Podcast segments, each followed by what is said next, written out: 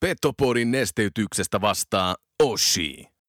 Olipa kerran herra Aihio, joka matkasi Kilpisjärveltä Utsjoelle hei. Sekä sieltä aina Kokkolaan ja Kuhmoon, jossa maalasi väestölle kuvaa pienestä, vikkelästä, nopeasta, vahvasta ja hei, loistavasta koko Pohjois-Suomen jutusta hei. Boomin ansiosta syntyi Euroopan kovin kärppäaiheinen podcast Petopodi. Sitten ja molempiin suuntiin. Saatana kova kamppailu ja eteen. Let's go boys, right away, fight guys both ways, hey. Let's fucking go, let's fucking go, hey. Pihaan on täällä boss, heavy six, hey. Hyvät takapaine syökkää, kovat syömään, työt vältetään, kaikki mukaan peli, hei. Sitten mennään, sitten mennään eteen. Tämä on juhlapäivä. Moni voisi sanoa, this is the day of the days. Painetta maalille! Eli focus your energy on essence. Mun lempitermi on 95-50. Kun se pätkii, se keskittyminen 5 prosenttia, niin sit sun ainutlaatuisesta hankituista taidosta opiskelusta on puolet käytössä. Voitko sinä ja sun jengi voittaa? Forget it.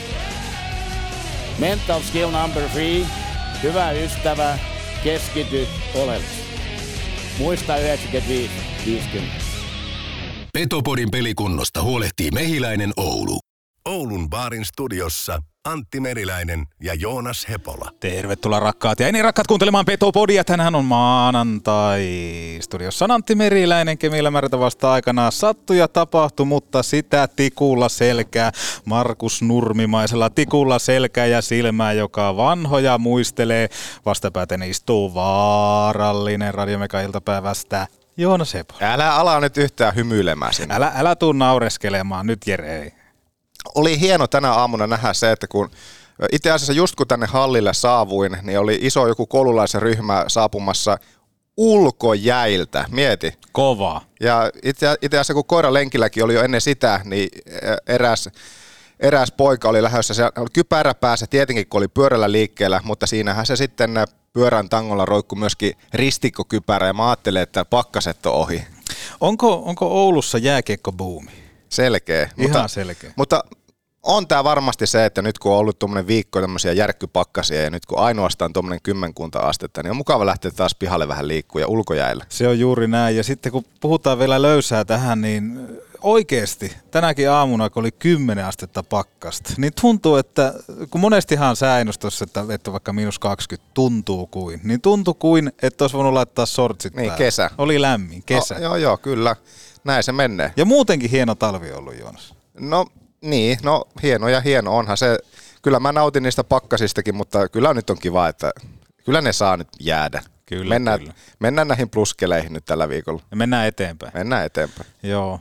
Kiitos kaikille rakkaille ja ei rakkaille kaiken näköisistä palautteista. Minkälaista palautetta nyt on tullut? Sä oot seurannut vissiin somea taas tarkkaavaisesti. Meri, meriläinen on täyttä ripulipaskaa muun muassa Onko tämmöistä näin? Spotifyn kautta. Kato, kun Spotifyn kautta pystyy laittaa, laittaa kommentteja ja kaikkea Jaksokuvauksen. muuta. Jaksokuvaukseen. niin siellä oli otettu kantaa tähän, kun meriläinen jeesustelee Nick Ritchin tapauksessa ja kaikesta muusta. Sytyn tälle, koska homman nimihän on se, että, että jokainen lausuntohan on vaan sitä omaa näkemystä. Enkä tarkoita sitä, että minä puhuisin aina totta.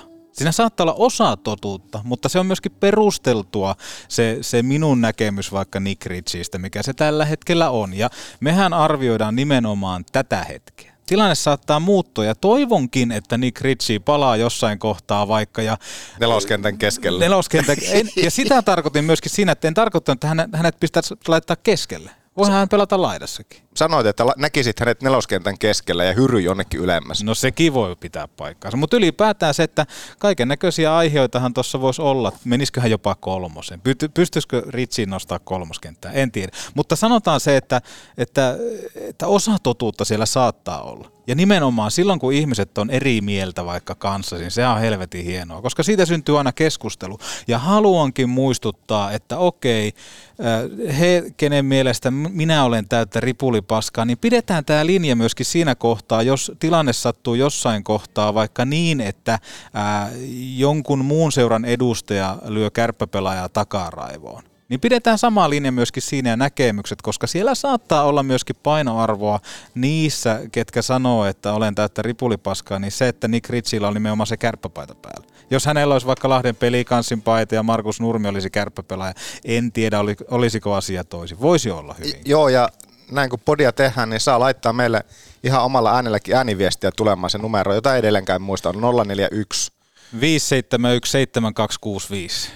Laittakaa WhatsAppin kautta ehdottomasti ääniviestiä ja osallistukaa ohjelman tekoon. Se on homman suola ja tinjami, näin, näin sanotusti. Mm, mutta tota, nyt ei, o, ei ole ääniviestejä, ei ole tullut tuossa nyt viikonvaihteen aikana, mutta paljon on monenlaistakin keskustelua täällä Vapissa ja paljon uusia tyyppejä kanssa ryhmää liittynyt. Osa varmaan lähtenytkin, mutta suurimmaksi osaksi enemmän on tullut kuin mennyt. Mm. Mutta, mutta täällä on keskustelut jatkunut koko viikonvaihteen ja, ja on, on keskustelu oikeastaan keskusteltu laajasta laitaan. Ja hyvä niin, hyvä niin. Mutta ehdottomasti kaikella rakkaudella otan kaiken palautteen vastaan. Niistä en möksähdä, vaan nimenomaan se antaa semmoista uutta pensaa ja intoja.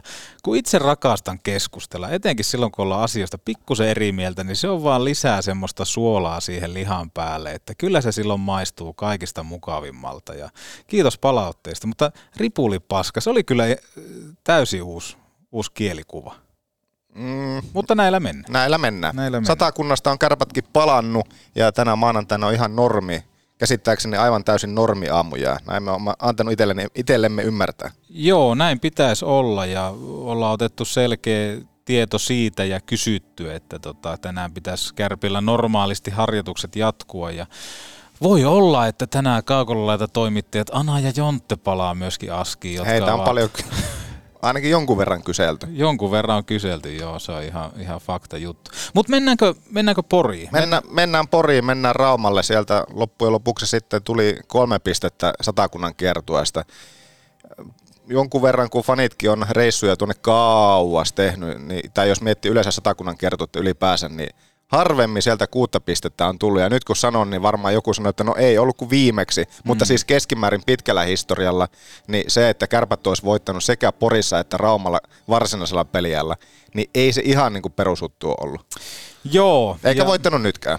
No, jos ot, ot, ottaa ton Porin Isomäen ottelun tapetille tuossa, niin jotenkin alusta asti tuntuu, että kärpät oli isäntä kaikilla osa-alueilla ja oululaiset määräsivät tahdin niin kaukalossa kuin kaukalon ulkopuolella eli katsomossa. Ja mulla tuli mieleen, kun ottelua seurasin kotisohvalta ja jotenkin semmoinen, että muistu mieleen, että mitä, mitä se aikaisempi kärppiä Sien kohtaaminen oli, niin jostain mulla tuli vaan mieleen Jesse Joensuun karjaisu vaihtopenkiltä, että vittu, eikö jumalauta täällä on hiljasta, niin Samaa kyllä olisi voinut todeta porilaisyleisöstä. Oli kyllä niin kuin melko nurkkaa ajettu koira se yleisö. Että en tiedä mikä heitä vaivasi. Toki Ässilläkin tuossa vaikeeta ja se varmaan syö semmoista tiettyä yhteishenkeä, mutta en muista, koska viimeksi Porin Ässien kannattajat olisivat olleet noin hiljaa kuin tuossa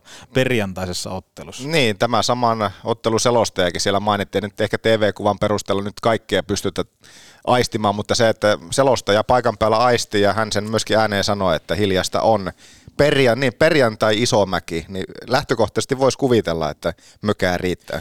Mutta ehkä se sitten on se, että kun joukkuekin, joukkuekin niin vaikka on tilastollisesti ihan hyvin pisteitä napannut, niin se maalin teko, kyllähän se kansa syttyy maaleista, ja jos niitä maaleja tulee keskimäärin vähemmän ja noin vähän, mitä S nyt tuossakin pelissä teki, niin ei semmoista niin sytykettä, ei siitä saa, ja sitten se, että molemmat joukkueet ainakin omaa silmään niin pelasi tosi hyvää semmoista kiekollista peliä, jonka myötä sitten ei semmoista niin kuin tu, semmoista tunnetta ja semmoista kamppailukovuutta ei nähty niin paljon tuossa pelissä, niin ehkä yleisökään ei oikein semmoisia sytykkeitä sitten loppujen lopuksi saanut. Ja odotin, että se olisi nimenomaan lähtenyt syttymään se yleisö siinä kohtaa, kun tuli tämä Ville Koivusen ohjausmaali et, et siellä näkyy vähän näitä wanker wanker liikkeitä ja fuck you, mutta että olisin odottanut, että sitten kun Koivun on kiekossa, niin yleensä olisi vähän buuannut ja näin poispäin, että ne olisi pikkusen saanut sytytettyä ehkä, ehkä ässiä mukaan, mutta kyllä kärpät oli aika kliininen läpiottelu. Oli ja kliininen, tai siis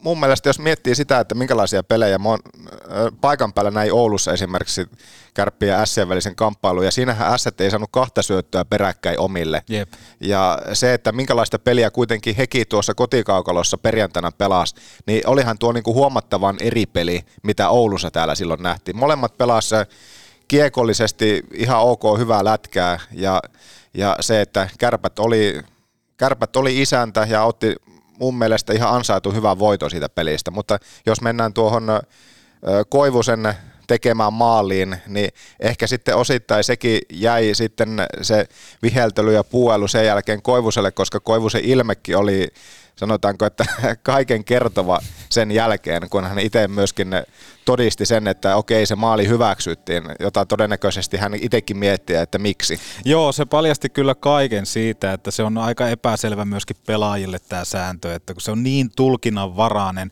Otetaan tähän pienet tyypit tuosta lehdistötilaisuudesta, missä tosiaan Jari Japa Levonen oli pikkusen avaamassa myöskin tilannetta tästä osumasta. Paikalla on myöskin erotuomarikouluttaja Jari Levonen no, tuossa oli puhetta tuosta kärppien ensimmäisestä maalista, niin käydään se läpi. Okei, kiitoksia.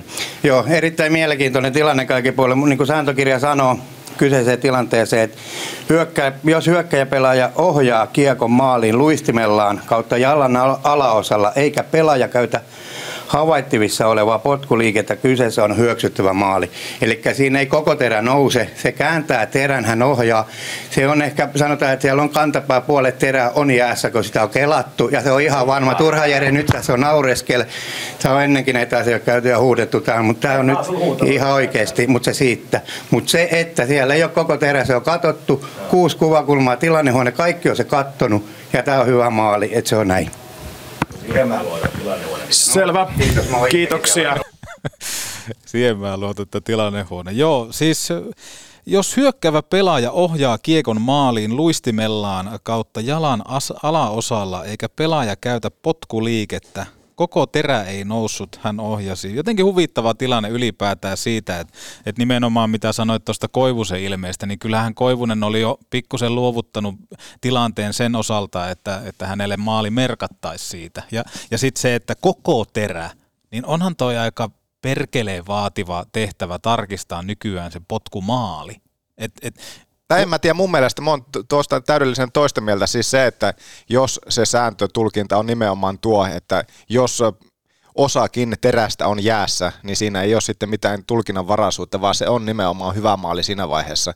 Että jos, terä ei, jos jalka ei kokonaisuudessaan, luisti ei kokonaisuudessaan jäästä nouse, niin se ei ole silloin potku tuossa tulkinnalla. Sehän ei, toisaaltahan se ei nimenomaan jätä mitään tulkinnanvaraa siinä kohtaa. Mut jos mietitään... Kun jos se olisi sillä että jos puolet terästä nousee tai kanta tai jotakin tuommoista niin vielä hämärämpää, niin sittenhän se olisi tulkinnanvaraisempaa. Mutta eikö se voisi olla nimenomaan, että jos terä nousee, se tarkoittaa sitä, että on se ihan sama nouseeko etu- vai takaosa, niin terä on silloin noussut. Mutta nimenomaan se, että koko terä ja se, että kuinka tarkasti sä pystyt katsomaan niillä kameroilla sen, että nouseeko loppupelissä se terä ja kuinka paljon se nousee. Mutta jos otetaan vaikka jalkapallosta, että sä potkaset sitä palloa, niin, niin mit, miten se niin kuin jos, kun se on potkuliike siinä, sulla on jalka tietyssä asennossa ja potkaset, niin okei, siinäkinhän se jalka on pikkusen ehkä irti nurmesta. Mm. Mutta, mutta jos mietit jääkiekossa, kun sä et jääkiekossa pysty, öö, no toki aika vähän nähdään, mutta vaikka kärkipotku, eli kärkkäri, suoraan tällä, tällä mikä tämä tai jalan tai luistimen etuosalla. Et, et siinäkin kun sä potkaset jääkiekossa, niin eikö sulla siinä ole uh, terä silloin jäässä? Niin, no, Vai osaatko potkasta sillä tavalla, että se terä on uh, irti jäästä? Saatko kiinni No joo, joo, ja mä oon täällä nyt nousi ihan seisalta ja demonstroimaan tätä, vaikka me nyt ei pelkkä, pelkkä ääni tässä kuuluukin, mutta siis se, että jos sä potkaset tyyliin, niin nimenomaan tuolle pyyhkäsemällä, niin. niin se, että jos sä pidät sen jalan pyyhkäsemällä koko matkan jäässä, niin se on ihan täys potku, mutta terä, terä pysyy jäässä, jolloin se on hyvä maali. Toisaalta jos se sitten loppuu saatossa, nousee, nousee jäästä. Niin se on silloin hylätty. Mutta eihän se sitten enää koske siihen kiekkoon, kun se terä irti jäästä. No mutta no, no tuo on nyt varmaan jo saivartelua, mutta siis se, että jos sä pyyhkäsemällä potkaset ja pidät koko ajan sen terän jäässä, Joo. niin sehän on ihan täysin potku, mutta koska terä ei nouse, niin se on hyvä maali. Okei. Eli vedetä, tuolla, tuolla tulkinnalla. Tuolla tulkinnalla, kyllä. Eli, eli nyt se käytännössä saat kaiken potkuliikkeenkin tehdä, kunhan terä ei irtoa jäästä. No näinhän tämä on Näillä pakko mennään. ymmärtää. Näitä Joo. on pakko ymmärtää. Joo, näinhän Japa tuossa äsken sanoi. Joo. Japa. Tunneksä Japa? Puhut hänestä kuin hyvästä ystävästä. Kahdesti on jututtanut, eikö sillä olla jo hyviä ystäviä? no, ootettiin. Mitä Japalle kuuluu? No, en, en osaa sanoa. Niin kuin kuultiin, niin erotuomari kouluttajana nykyään toimii. Että. Joo.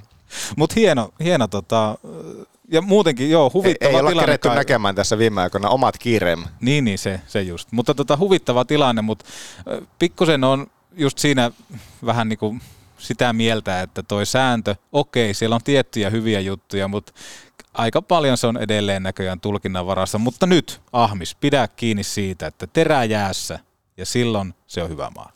Niin, no, tällä, tällä, tällä tul, nykytulkinnalla näin se menee. Mutta mitä mieltä rakkaat kuuntelijat olette, niin laittakaa viestiä, että Mun pitäisikö me... tähän tulee joku selkeys, koska niitä voisi ihan hyvin tuommoisia ajatuksia myöskin ottaa vaikka seuraavaan lähetykseen mukaan, jos tulee hyviä tulkintoja. Mun, mun mielestä se se oli selkeä maali tuolla tulkinnalla, mutta tulkinta on jokseenkin ontuva sillä että se hyväksytään tuolla, että, että jos sä pidät kaveri, niin kuin esimerkiksi S-pakki tässä, otti Koivosen mailan kiinni, Koivonen pelasi jalalla, selkeällä ohja- ohjauksella kieko sisään, maali hyväksyttiin, niin kyllä se nyt vähän kaivertaa. Se kiinnostaisi tietää, että kun Koivusella oli puhtaat valkoiset erkkarit, että et, sen, sen takia, kun hän potkas tai siirsi kiekon maali, että hän ei halunnut liata valkoisia erkkareita. No tode, varmaan sitten todennäköisesti näin, mutta pakko sanoa Koivusesta, että tällä hetkellä Koivunen, Oho, Turunen, niin on, on. ai että missä liekee se kaksikko on. älä unohda kemppaista. En unohda kemppaista, mutta se, että Koivunen, Turunen tällä hetkellä, tämä parivaljakko, niin aivan täysin pitelemätön. Ja sitten nimenomaan siihen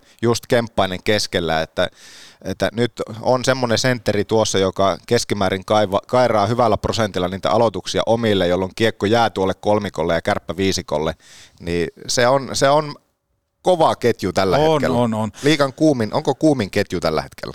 Laskekaapa ihmiset vaihto kerrallaan kemppaisen kenttään, että kuinka paljon he häviää omia vaihtoja tehkääpä sitä arviota ja pöytäkirjan merkintää, niin se on joku 80 pinnaa, 90 pinnaa, mitä he tällä hetkellä voittaa omia vaihtoja. Se on jotain käsittämätöntä, että he ovat löytäneet toisensa ja heillä on tietyt roolit siellä. Että, että Kepulla se on nimenomaan se keskikentän juna, joka menee ylös alas tasasta tahtia. Kemppainen ei tule syömään kenenkään leipää, eli tarkoita sitä, että hän ei tule Turusen tontille tai että hän ei tule Koivusen tontille. Hänellä on se oma keskikaista, mitä hän pyyteettömästi suorittaa tota, ja sitten siinä on tämmöisiä taiturimaisia ää, Turusta ja Koivusta, joiden yhteispeli tällä hetkellä miellyttää ainakin mun silmää tosi paljon. Piti ihan tarkistaa, että kuinka kauan tämä Vitja nyt on ollut kasassa jos ihan extempore, mä en tiedä, onko tätä kattonut, että kuinka pitkään tämä ketju on kasassa pysynyt, mutta mitä heittäisi nyt noin niin kuin näppituntumalta, jos et ole kattonut?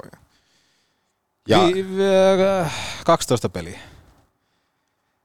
Nyt, nythän on pelattu niin sanottu tätä mäntymaa-aikaa. Onko pelattu kahdeksan peliä? Taitaa olla. Ää, vai yhdeksän peliä? Odota, tarkistan täältä vielä, niin ei puhuta paskaa. Kahdeksan, kahdeksan, yhdeksän peliä. Montako niitä nyt pelattu? Ku, viisi voittoa, kolme Yksi, tappiota. Kaksi, kolme, Eli kahdeksan. Neljä, viisi, kuusi, seitsemän, kahdeksan. Joo, kahdeksan peliä. Kahdeksan peliä ja ja jos se nyt ihan väärin kattonut, niin tämä ketju nyt sitten laitettiin kasaan se, että Koivunenkin palautettiin takaisin laiturin paikalle, niin oli just ennen tätä valmentajavaihdosta KK-pelissä. On, en muista, ovatko pelanneet silloin aikaisemmin joitakin, vai, joitakin pelejä silloin, mutta nyt niin kuin sen jälkeen, kun Koivunen on operannut sentterin paikalla, niin he on pelannut nyt yhdeksän peliä tällä koostumuksella. Eli sen KK-pelin, äh, Marjamäen KK-pelistä tähän asti Joo. samassa ketjussa. Ja sitten nimenomaan se, että kun kärpät on pystynyt ehkä niin kuin havun myötä enemmän saamaan lisenssiä siihen, että saadaan mennä ihan päätyyn asti, niin kyllähän se on näköjään palvelu myöskin tätä kenttää aika paljon, koska Turunen,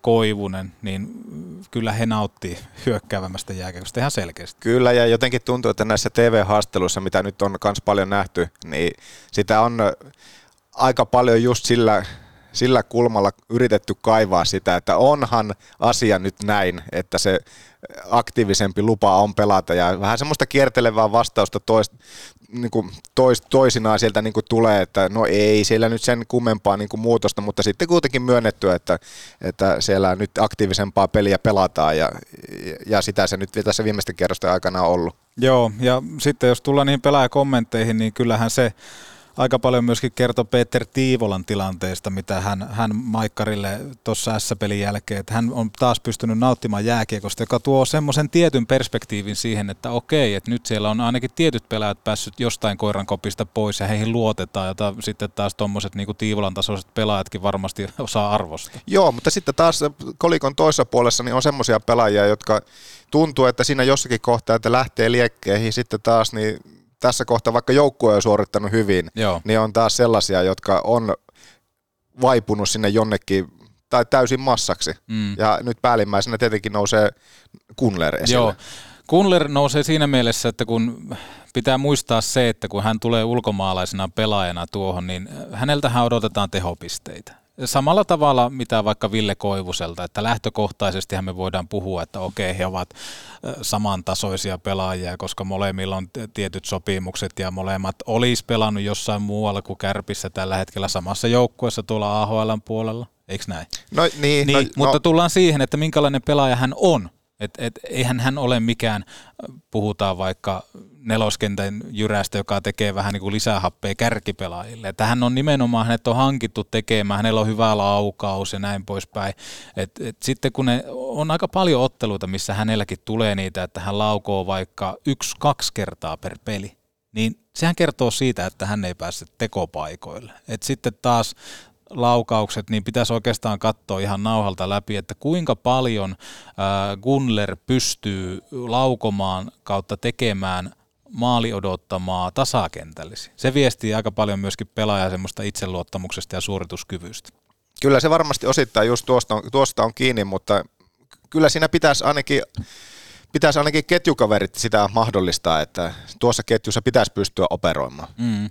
Toki sitten kun siihen tulee Sametti käsi, niin Critchy sitten jossain kohtaa tuomaan, niin hän varmaan vapauttaa aika paljon Gunleriotteita. Mutta jännä seurata, että miten, miten, miten Kunlerin peli tässä kehittyy tulevien pelejä. No esimerkiksi nyt tämän viikon aikana, kun on kaksi kotipeliä ja tosi kovat pelit kuitenkin miettiä, että Jukurit ja IFK, niin no Kärp, nyt täytyy jo tässä kohtaa sanoa, että Kärppien ohella, jos mietitään viimeisten kuuden ottelun, eli viimeisen kahden viikon kuntopuntaria, niin sekä Kärpät, IFK ja Jukurit on top 5 joukkueet. Joo, hirveässä lennossa on ja odotan kyllä, harvoin sitä Jukuripelejäkin odottaa, mutta nyt täytyy sanoa, että näillä ennakkoasetelmilla niin odotan kovasti, mitä sieltä tulee. Ja kyllähän toi ensi viikkokin antaa semmoista tiettyä osviittaa, että mitä tämä valmentajan vaihdos on tuonut tuohon oululaisnippuun, että Ville Mäntymaalla on keskiviikkona vaikka sauma ottaa kolmella pisteellä Lauri Marjamäen pistesaalis kiinni, kun otetaan huomioon nämä top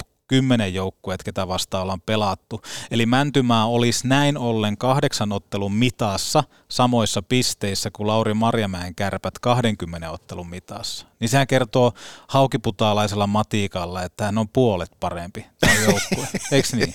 no, haukiputaalaisella niin. matematiikalla, joo. Men, mennään nyt vaikka sitten sillä siihen, mutta kyllähän tässä on tapahtunut se, mitä pohdittiin silloin, kun tämä vaihos tuli, että ja tietenkin pohdinnoissa oli se, että no toistaiseksi päävalmentaja Ville Mäntymaa, että okei, hän saa nyt paikan näyttää. Mm.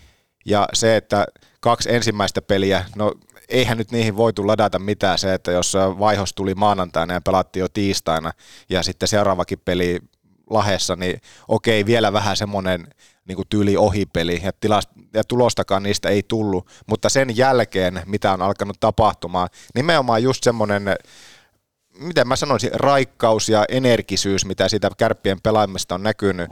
Se, että okei, siellä on varmasti on, on niinku, sillä niinku henkisellä puolella niinku on löysäystä tapahtunut. Olipa nyt sitten, että onko muutettu kuinka iso, isoja juttuja, mutta se, että se henkinen, henkinen lukko on napsahtanut varmasti monella ja se näkyy nyt ja, se, ja siihen edesauttaa nimenomaan se, että alkoi räpsymään niitä maaleja, että mm. tehtiin viittä maalia per peli ja sitä tehtiin sitä tahtia monta peliä putkeen, että niitä onnistumisia alkoi tulemaan ja onhan se näkynyt on, kaikessa, on. kaikessa tekemisessä.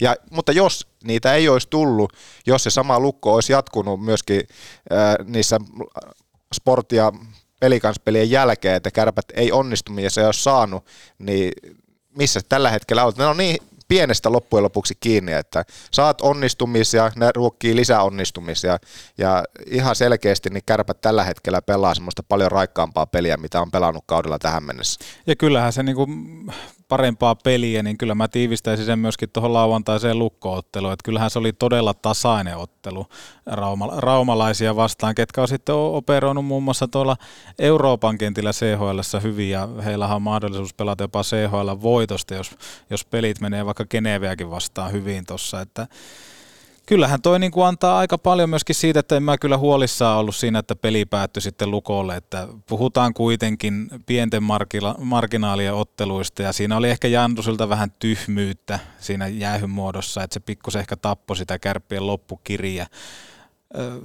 vähän anna jopa, jopa, jopa raippaa tässä kohtaa, kun katsoi sitä ottelua katsomon välityksellä, niin Karri Kivi oli jotenkin hukassa. Anteeksi Karri Kivi, mutta hän oli jotenkin hukassa kyllä nyt kommentaattorin roolissa. Tässä mennä vähän. E, jotenkin tuntui, en nyt halua väittää, että hän olisi kännissä ollut, mutta jotenkin vaan tuli siltä, että, että vähän niin kuin kaveri katsoisi vähän niin kuin sivusilmälle. Oli jotenkin ihmeellisiä kommentteja ehkä välillä välillä ottelussa. Ja toki en tiedä, olisiko tämä ottelu alun perin pitänyt selostaa Olli Eronen, mutta tuntui sitten, että myöskin selostaja, oliko Toni Long vai Lang, Lang, Long, no kuitenkin.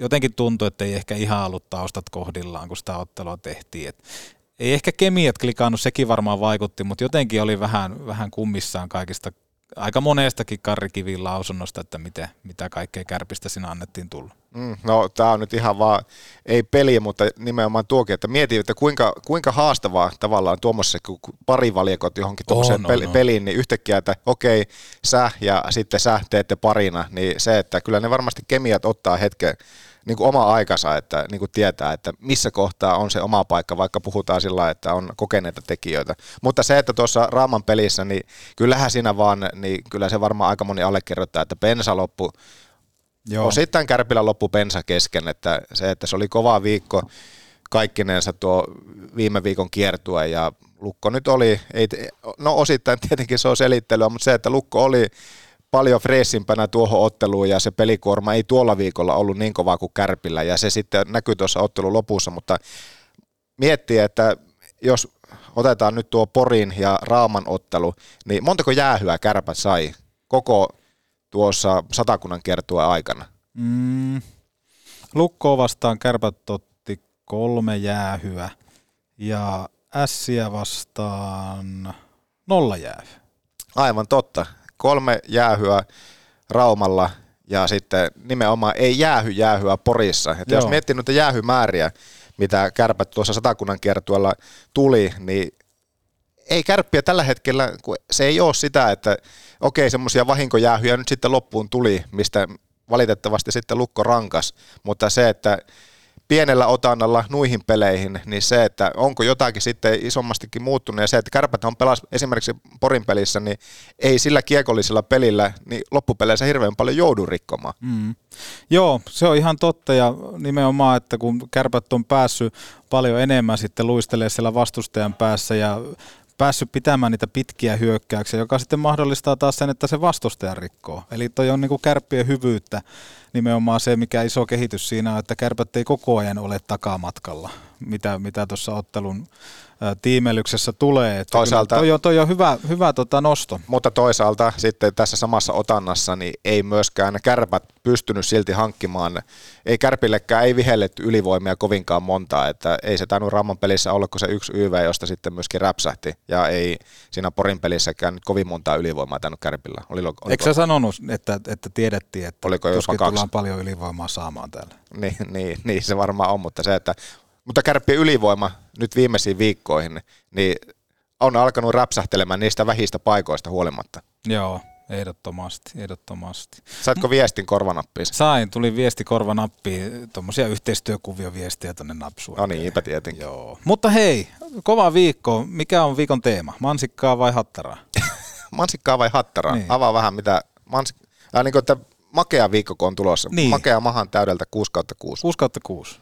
No mikä jottei, se Jukurit, otetaan ehdottomasti vastaan, mutta nyt, mutta nyt kun kärpät ei viime aikoina niin paljon kuitenkaan kotona ole pelannut, nyt on kaksi ottelua ja on kovat pelit sillä että että Outsein jukurit, jotka on, joka on pelannut hyvin, Hifki aina kiinnostaa täällä Oulussa, niin jännä nähdä myöskin, että paljonko on yleisömäärä nyt tämmöisten pak, tämmöisen pakkasviikon jälkeen ja takaisin, kun palataan sitten myöskin tähän kotiarkeen, niin täyttyykö Raksilla lähelle ainakin sitä 5000, jopa ylikin? Joo, jos ottaa vaikka tosta, tosta vähän noita keskiarvojakin, niin mieti, kun puhuttiin siitä, että, että joulukuussakin Raksilassa yleisö keskiarvo oli 5114, niin nyt se mittari on korkealla, että toivotaan... Lauantaina varmasti täyttyy, mutta mitä jo keskiviikkona Jukurit täyttääkö hallia? Toivottavasti. Toivottavasti täyttää. Ja mikä on kärppien reaktio siihen edelliseen IFK-otteluun? Niin, no se on.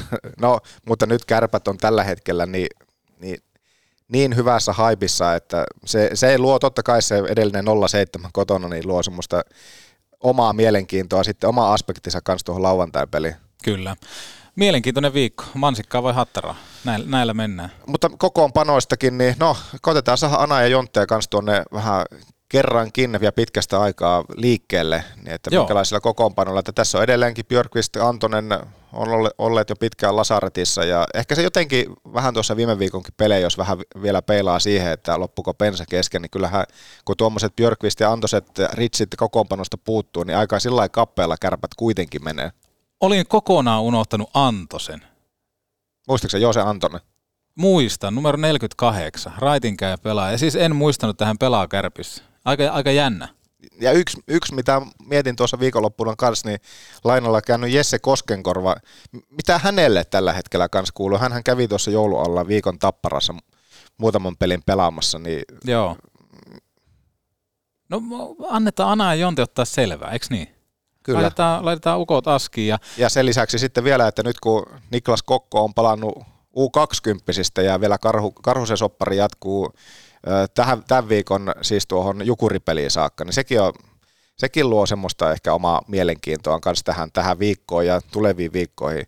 Lainasopimus päättyy ja Karhunen jatkaa matkaansa.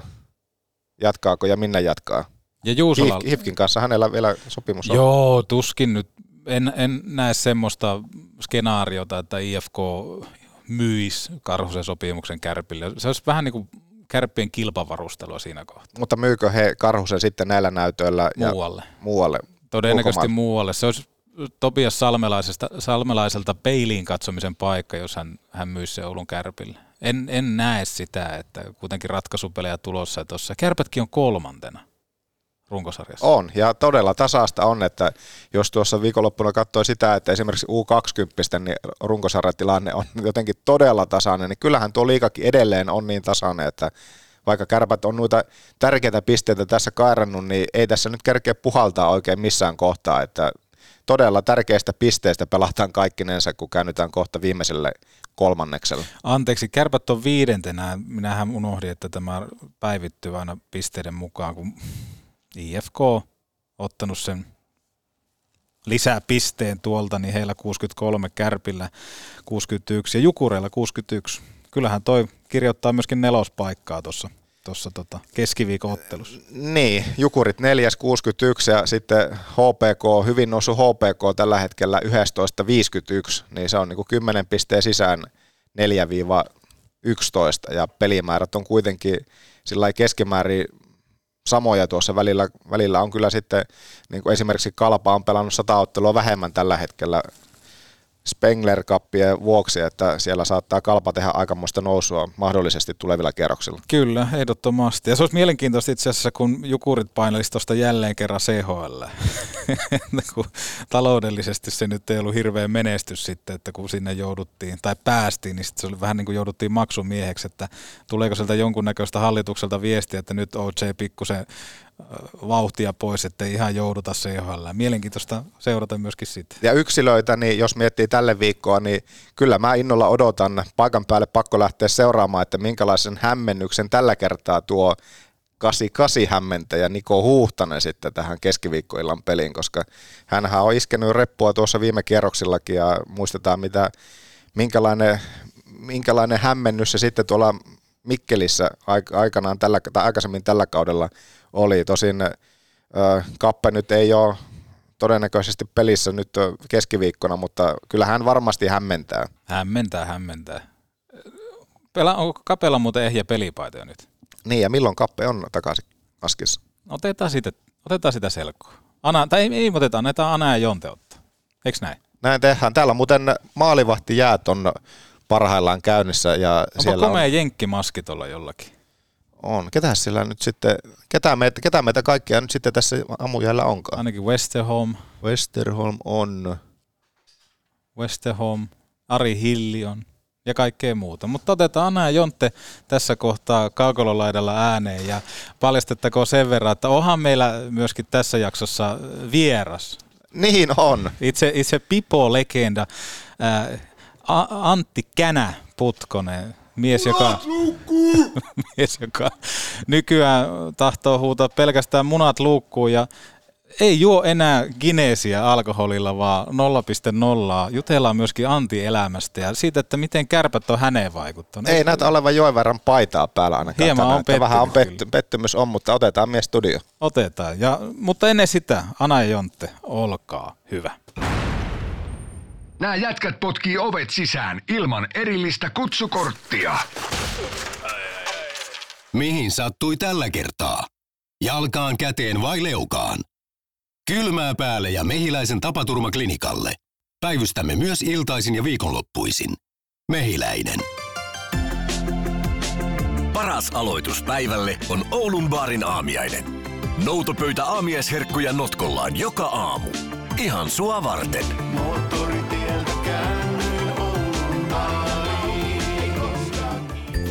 Huoletonta autoilua meiltä. Yksityis- ja yritysleasingit. Autolle.com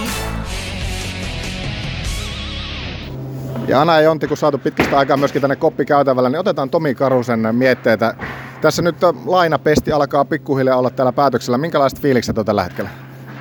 No hyvillä, hyvillä fiiliksillä tietenkin, että tota, henkilökohtaisesti saanut päässyt pelaamaan ja mun mielestä joukkueellakin, hyvä, hyvä meininki on ollut tässä nyt viime aikoina pidemmän aikaa, niin mikä sen parempi? No kyllä, ja täytyy sanoa, että jos miettii vaikka sitä ensimmäistä starttia pitkän tauon jälkeen, tästä tietenkin siitä nyt on jo hetki aikaa, mutta, mutta se oli melkoinen paluaski. No joo, kyllähän siinä tota, tosiaan oli, oli vierähtänyt hyvin, hyvin jo aikaa, mutta hienosti, hienosti siinä henkkohta joukkuekin suoriutui siitä ottelusta ja kolmen pisteen kanssa kun lähdettiin Turusta, niin, niin, niin se oli aika onnistunut ilta. Miten sä Tomi kuvailisit oikeastaan tästä stinttiä kaikkinensa? Tosiaan niin viimeisistä peleistä oli aikaa ja kuntouttamistakin oli siinä taustalla ja sen jälkeen sitten tämmöinen lainapesti Oulu. Jos sä tiesit, että sitä vastuuta on tulossa, niin, niin kuvaile vähän sitä ajatusmaailmaa, mikä sulla pääsisällä oli, kun tänne Oulu olit saapumassa. No ihan, ihan siis koin, että tämä on varmasti semmoinen niin kuin win-win tilanne kaikille, että täällä, täällä oli tarvetta, tarvetta maalivahille, kun koko oli nuorten kisoissa ja sitten itsellekin siitä päästä kaus aloittaa, mutta mä ei siinä sen kummemmista itse Henkko lähestynyt, että tänne vaan ja tekee parhaansa joka päivä ja jos, jos valmennus näkee, että, että on ansainnut vastuuta ja näin, niin sitten vaan suorittaa. Että. Joo, pakko mennä vielä sitten näihin siihen ensimmäisen pelin, ensimmäiseen myöskin pelin täällä, niin, niin voisin kuvitella, että se on aika hieno fiilis siinä vaiheessa, kun sitä edellistä pelistä oli niin kauan aikaa ja näki, että koppi tarttuu ja fiilis sitä myöten varmasti, niin se itseluottamus palautui niihin niin kuin huippuhetkiin, mitä uralla kanssa olet kokenut, niin, niin, niin se varmasti aika lailla oli. No totta kai ja hienot muistothan täältä ja seurasta ja hallista ja kaikesta, että siinä mielessä varmasti myös helpot, että ns. tuttu ympäristöön pääs, pääs sen paluun tekemään, että siinä pystyy niin sanotusti keskittymään olennaiseen eikä niin paljon ollut häiriötekijöitä ulkopuolelta sitten. Minkälainen tämä syksy on kaikkinensa siis ollut, että sä oot joutunut vähän erillä tavalla lähestymään tätä kautta, kun peliaikaa, tai ensin oli loukki, sen jälkeen sitten oottelit sitä, että milloin se vastuu tulee, niin minkä, minkälainen tavalla, miten sä kuvailisit sitä syys, syyskautta niin kaikkinensa, tai tuota mennyttä loppuvuotta, mitä tuossa oli?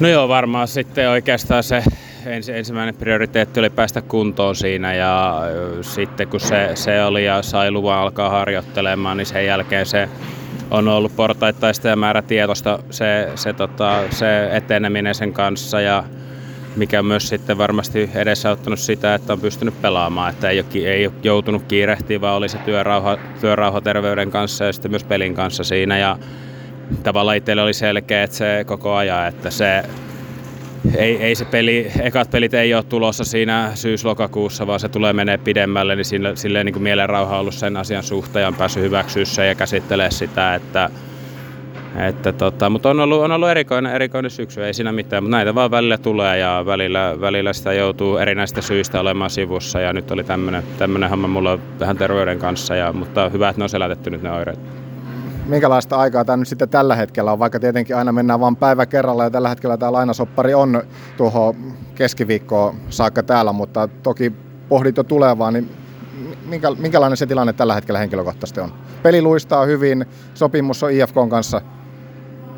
No joo, siis siinä on äh, päivä, niin päivä kerrallaan, en, en, on se sitten missä tahansa se mun sopimus tai näin. Että tällä hetkellä mä oon keskiviikkoa torstaihin asti, olisiko kes- keskiviikkoa asti mm. kärppien pelaaja ja mulla on täysfokus täällä ja sen jälkeen sitten katsotaan, että mitä, mitä tulevaisuus tuo tullessa, että paljon asioita, mihin pystyy vaikuttaa itse ja mihin ei pysty myöskään vaikuttaa, että sitten vaan pitää löytää se keskittyminen olennaisia. Mulla se keskittyminen on nyt huomisessa harjoituksessa ja keskiviikon jukuritottelussa sitten minkälaista puhetta tässä nyt kuitenkin, vaikka se keskittyminen on tietenkin jukuripelissä ja tässä viikossa täällä, niin minkälaisia, minkälaisia keskusteluita esimerkiksi IFK-suuntaan tässä nyt viime, viikkoina, viime viikkojen aikana on ollut?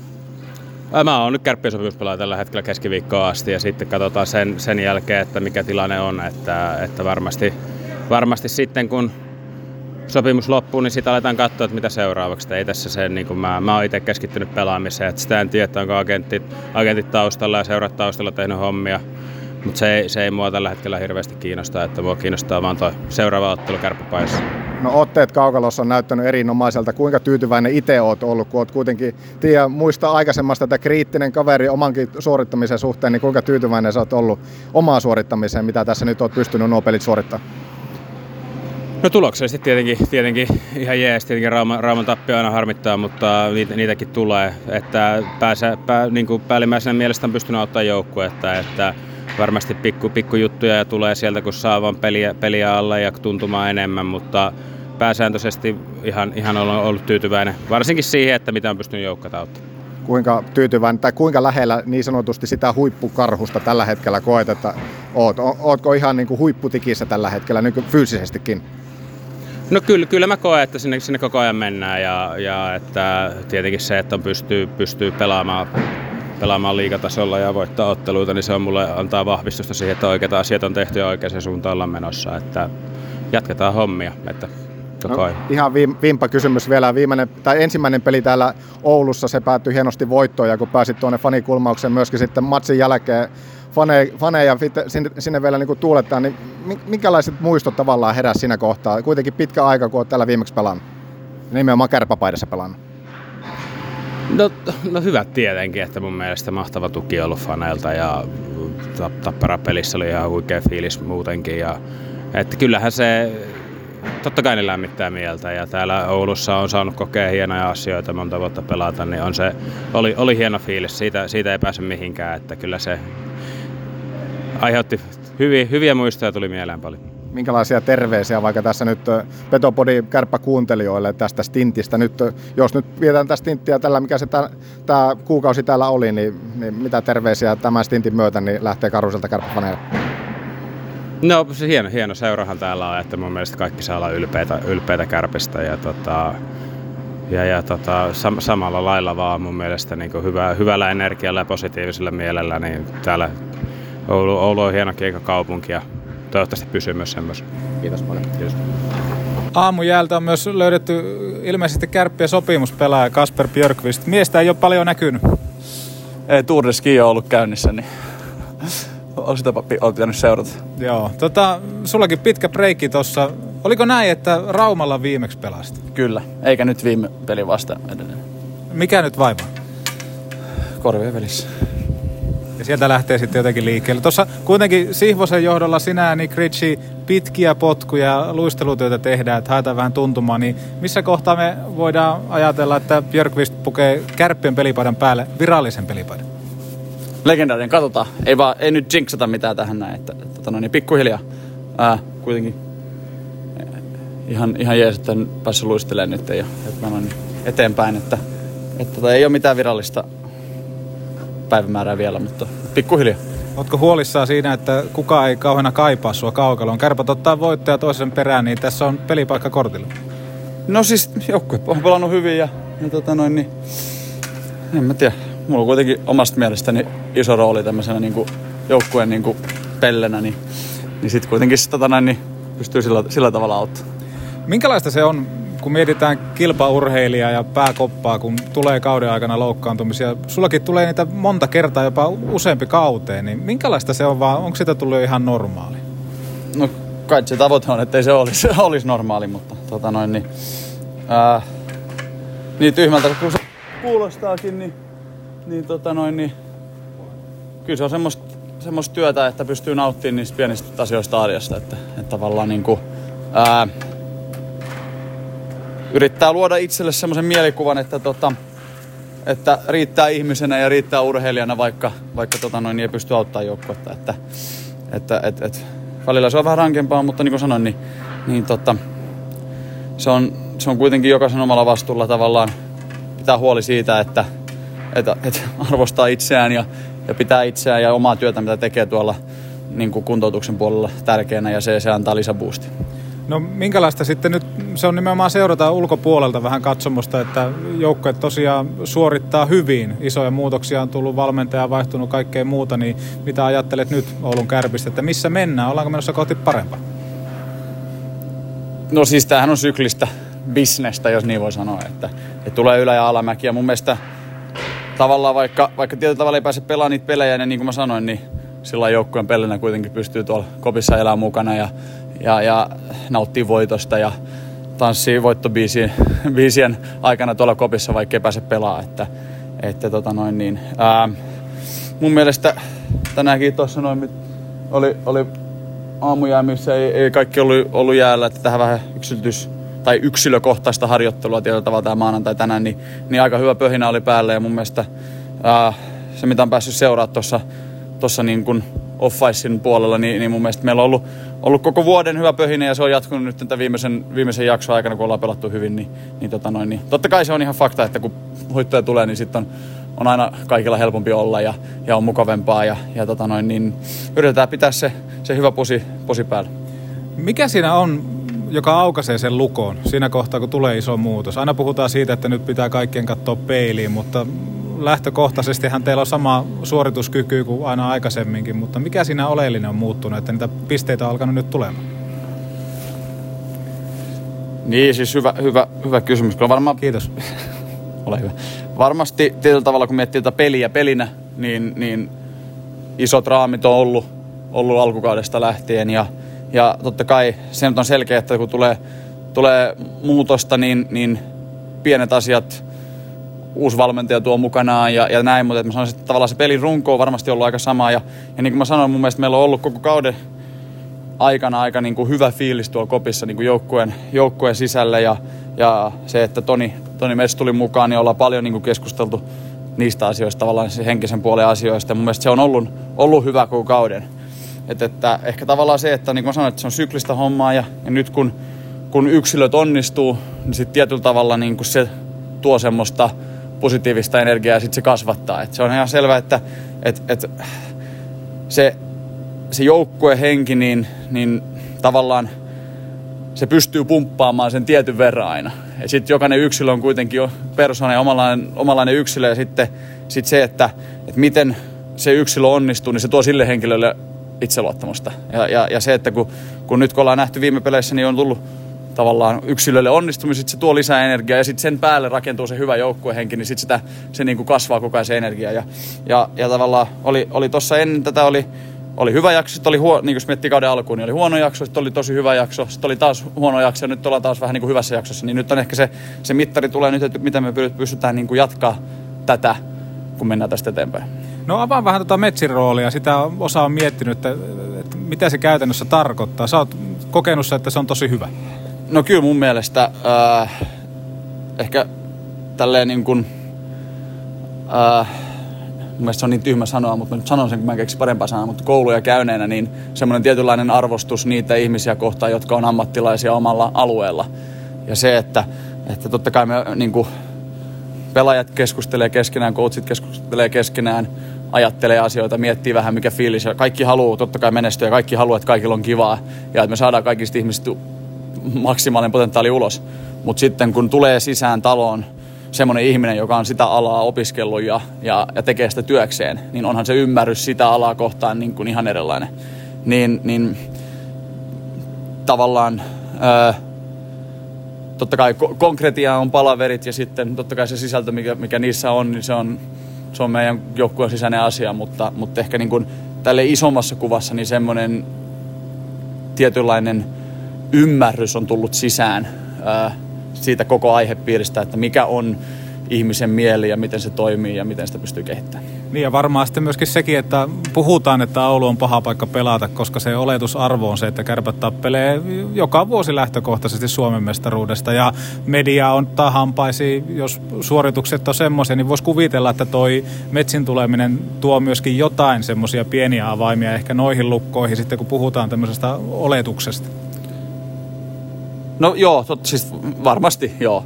Ja se, että, että ehkä just se, että, että se ymmärrys tietyllä siitä, että kun, kun niinku, äh, se on niin kliseinen se, että me ollaan kaikki yksilöitä ja niin, tälleen, niin. Mutta, mutta niinhän se on. Ja se tavallaan, että, että, että miten, miten jokaista yksilötä vähän pitää eri tavalla niin, niin kuin coachata ja, ja miten pelaajat pystyy antaa toisillemme palautetta. Ja, ja, ja tavallaan niin kuin mä sanoin, että se on ihan koko kauden alusta lähtien ää, on mun mielestä näkynyt se tavallaan hänen, hänen mukaan tullut tuolla kopissa. Että tota noin, niin, totta kai se meidän keskittyminen on siihen, että mitä tuolla kopissa ta- tapahtuu. Ja, ja totta kai sehän menee niin, että, että muut sitten analysoivat sitä meidän tekemistä, meidän fiilistä sen perusteella, mitä me näytetään täällä aina silloin, kun me tullaan pelaamaan. Ja niinhän se kuuluukin mennä. Sehän on se syy, miksi meille maksetaan palkkaa. Mutta se, että et eihän me voida siihen keskittyä, vaan kyllä se meidän tärkeä homma on se, että me keskitytään siihen, että mikä se meidän arki on ja mikä fiilis. Niin kuin mä sanoin, niin se on ollut koko kauden hyvällä tasolla. Eli odotettavissa on, että teikäläinen palaa sitten viikon päästä aski. Kahden viikon. No toivottavasti lähi- lähiaikoina. No, mutta kun Björkvist palaa kaukaloon, niin mitä on lupa odottaa? Hymyä. Entä tehoja? Lupa edes muutama teho. Katsotaan, katsotaan sitä sitten. Kiitos. Kiitoksia. Kärppien treenit päättynyt jo hyvän aikaa sitten. Yksi mies enää kaukalossa. Kuka on? Tämä on Ville Koivunen, numero 41. Katsotaan, pystytäänkö nappaamaan lyhyet kommentit täältä oikeasti jään tasolta. 12.10 näyttää tällä hetkellä kello. Mä luulisin, että tämä jäävuoroa on jäljellä tuonne 20-30. Tässä on niin kuin yhden erän verran vielä aikaa tässä on 20 minuuttia aikaa olla jäällä.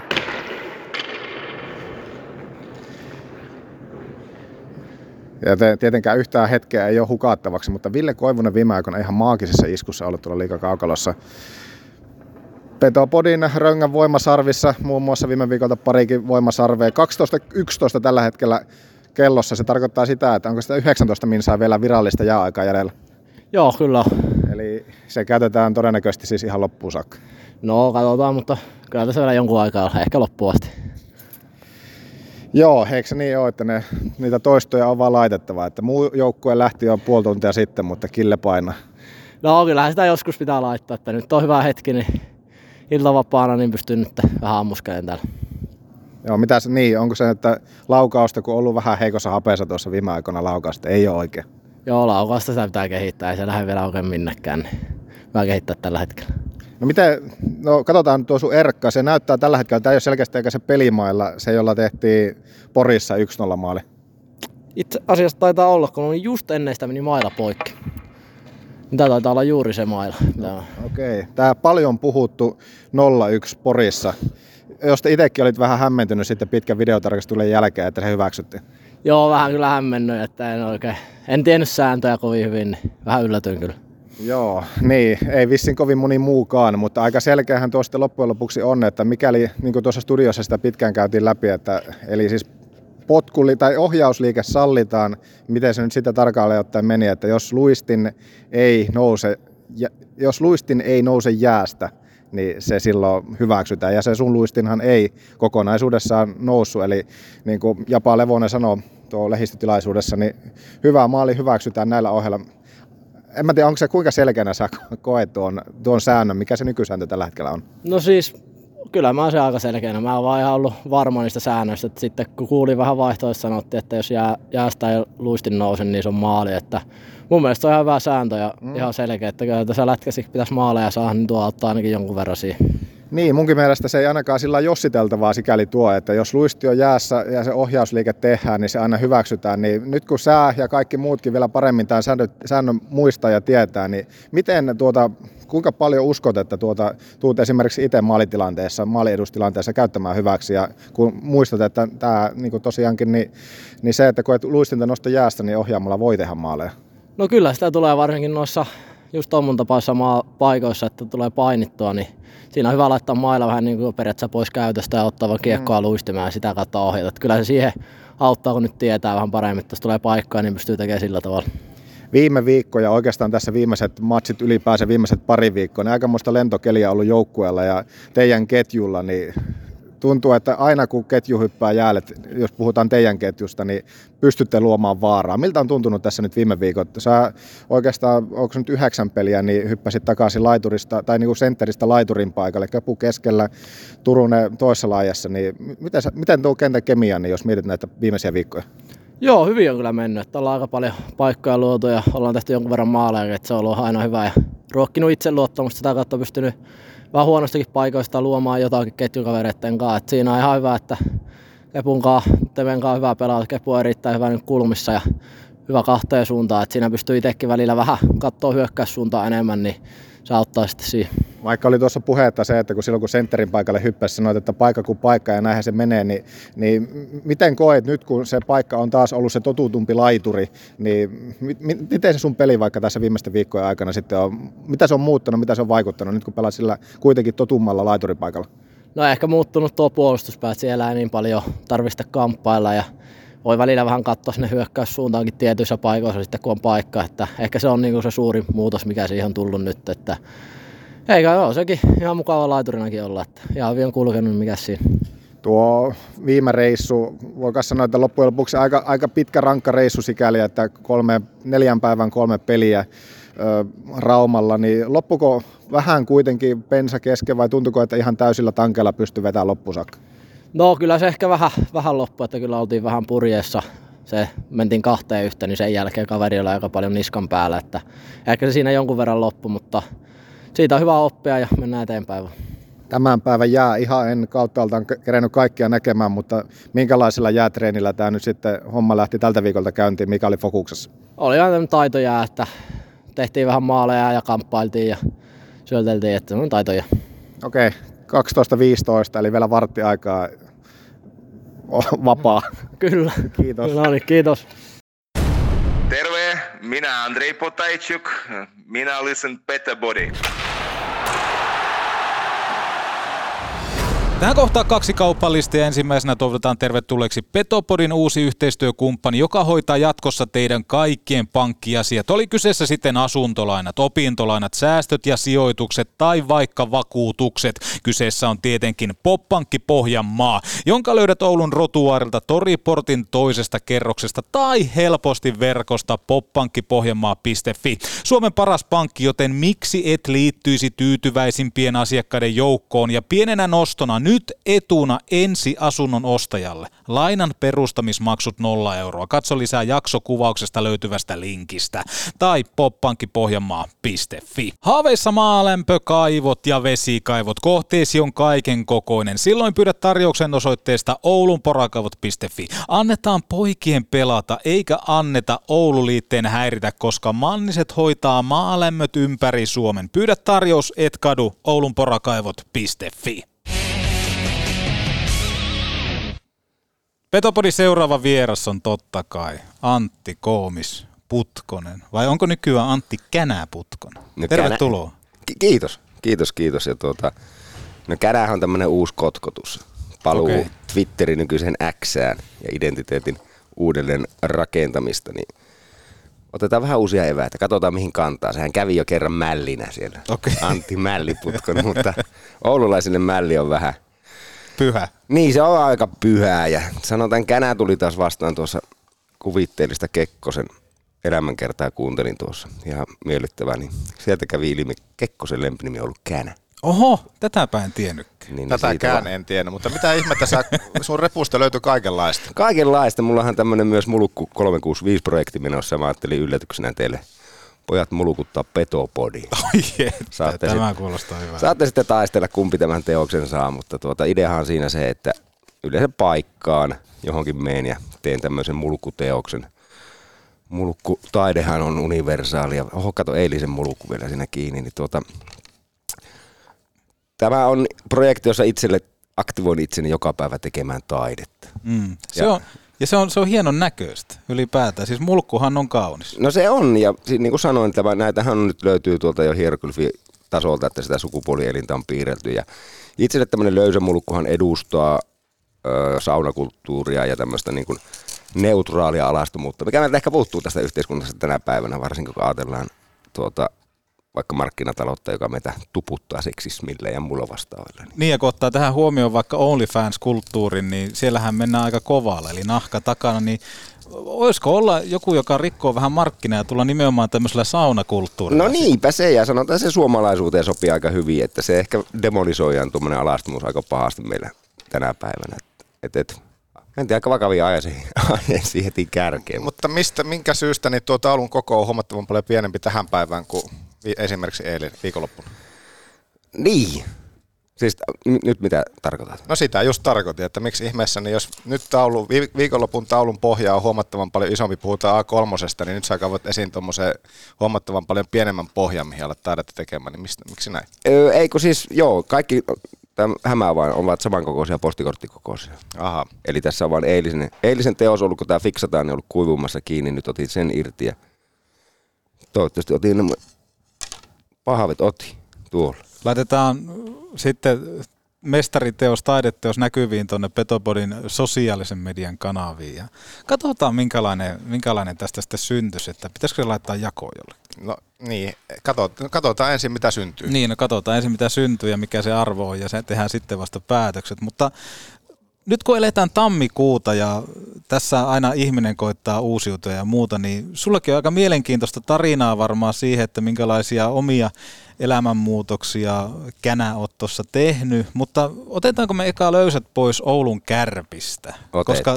Petopodi kuitenkin jollain tasolla risteytyy Oulun kärppiin, niin jos mä sanon Oulun kärpät, niin mitä ajatuksia se sussa herättää? No kyllä se tänä päivänä herättää niin kuin vahvoja fanin, fanin ajatuksia, intohimoa seurata, mitä tapahtuu tietysti kaukalossa, mutta mitä tapahtuu sitten muutenkin. Eli se on semmoinen niin kuin jokapäiväisen ajattelun kohde.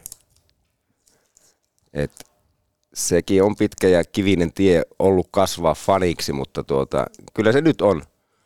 Tuota, ehkä just kun tiesin tänne tulevan, niin sitten käy vähän omassa päässä läpi, että mitä niin Oulun kärppää, mitä se fanius on, mistä se on syntynyt ja syttynyt, niin ehkä sen tämän hetken mielenkiintoisimpia kulmia on se, että puhuin tästä mulukutuksen kautta yhteiskunnallisesta niin kuin tilanteesta, niin oma henkilökohtainen tilanne, se, että oma ikä on 46 tulista mittari, niin oman ikäluokan ihmiset on tekemässä niitä päätöksiä, valmentamassa, on siellä konttorin puolella, tuottaa petopodia tai ylipäätänsä sitä sisältöä siellä ympärille, niin silloinhan se on huomattavasti mielenkiintoisempaa, koska se samaistumispinta on enempää, mm. enemmän kuin olla sitten vaikka nuorena lapsena tai nuorena aikuisena fani, jolloin ne ihmiset, jotka tekee niitä asioita – kattelee kuitenkin vähän eri, eri perspektiivistä niitä asioita.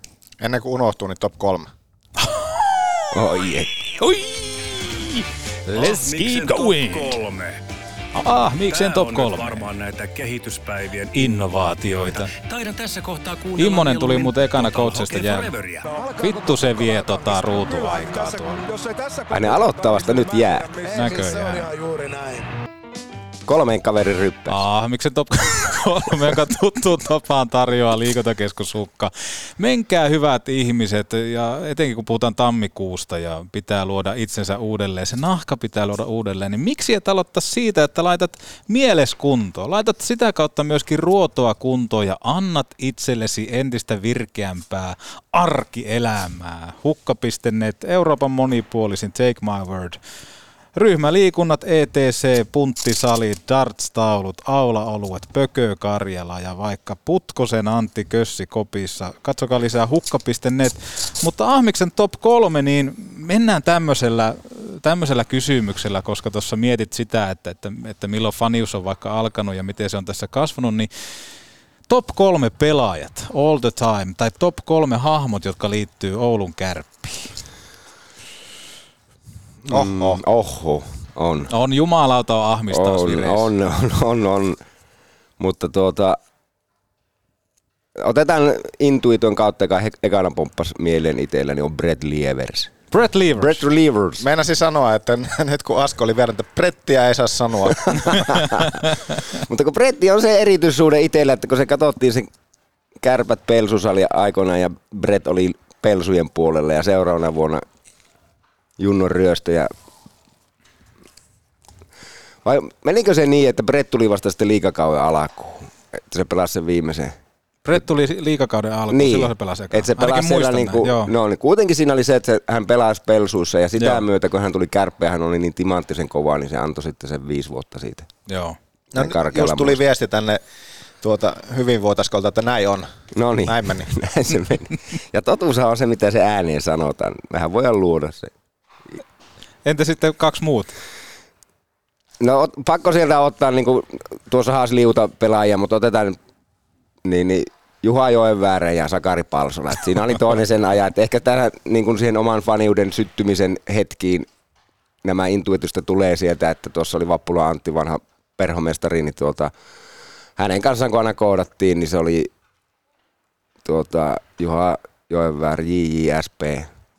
Ja tuota, se, ne oli semmoista hahmot ja sen kautta sitten Joenväärän nousupaita löytyy Känän kämpiltä ja myös aina päällä, kun kärpät pelaa. Että siihen, sitä kautta syntyy semmoinen syvä suhde. Joo, hyviä poikia on ja pyyteettömiä jätkiä. Kyllä. Jokainen näistä, jopa Brett Levers. Kyllä. Joo, hieno, hieno lista. Minkälaisen fiiliksen se sulle aina tuo, kun tuo joen verran paita nostat esille, että se nousupaita löytyy ja se on aina päällä, kun kärpät pelaa, niin, niin No on Minkälaisen se... fiiliksen se aina tuo, kun se joen verran paita laitetaan päälle ja lähdetään hallille? No mulle se on entistä enemmän sitä, että kun sen paja laittaa päälle, niin on lupa olla fani. On lupa heittäytyä fanina siihen, siihen tilanteeseen, tulla hallille ja avata sitä ääntä. Et se on ehkä semmoinen niin kuin riitti ja tietynlainen no, univormu, pelipaita. Et se on muuttaa persoonaan sen pari napsua. On toisia päivää, kun se, tai eihän sitä välttämättä tarvista paita, mutta itselle se on semmoinen selkeä, että jes, come on kärpät nyt mennä. Niitä on aivan liian vähän mun mielestä. Että sillä, että jos vaikka miettii täälläkin, että tuo fani, fanikatsomon kun jättää pois laskuista, niin sitten koko muu katsomo, niin liian vähän nähdään fanipaitoja halleilla. Samaa mieltä on. Ja sitä aina sanotaan, aina kun hallille, niin aina paita päällä. Mm. Siitä voisi saada itse asiassa jonkun tietyn edun, vaikka lipun hinnastakin, jos sulla olisi pelipaita päällä. Mieti kuinka monel, mietipä kuinka monelta kuitenkin loppupeleissä löytyy joku fanipaita. Kyllä, kyllä, ehdottomasti. Mutta kyllähän tuossa on semmoista tiettyä nostalgiaa ja ennen oli kaikki paremmin.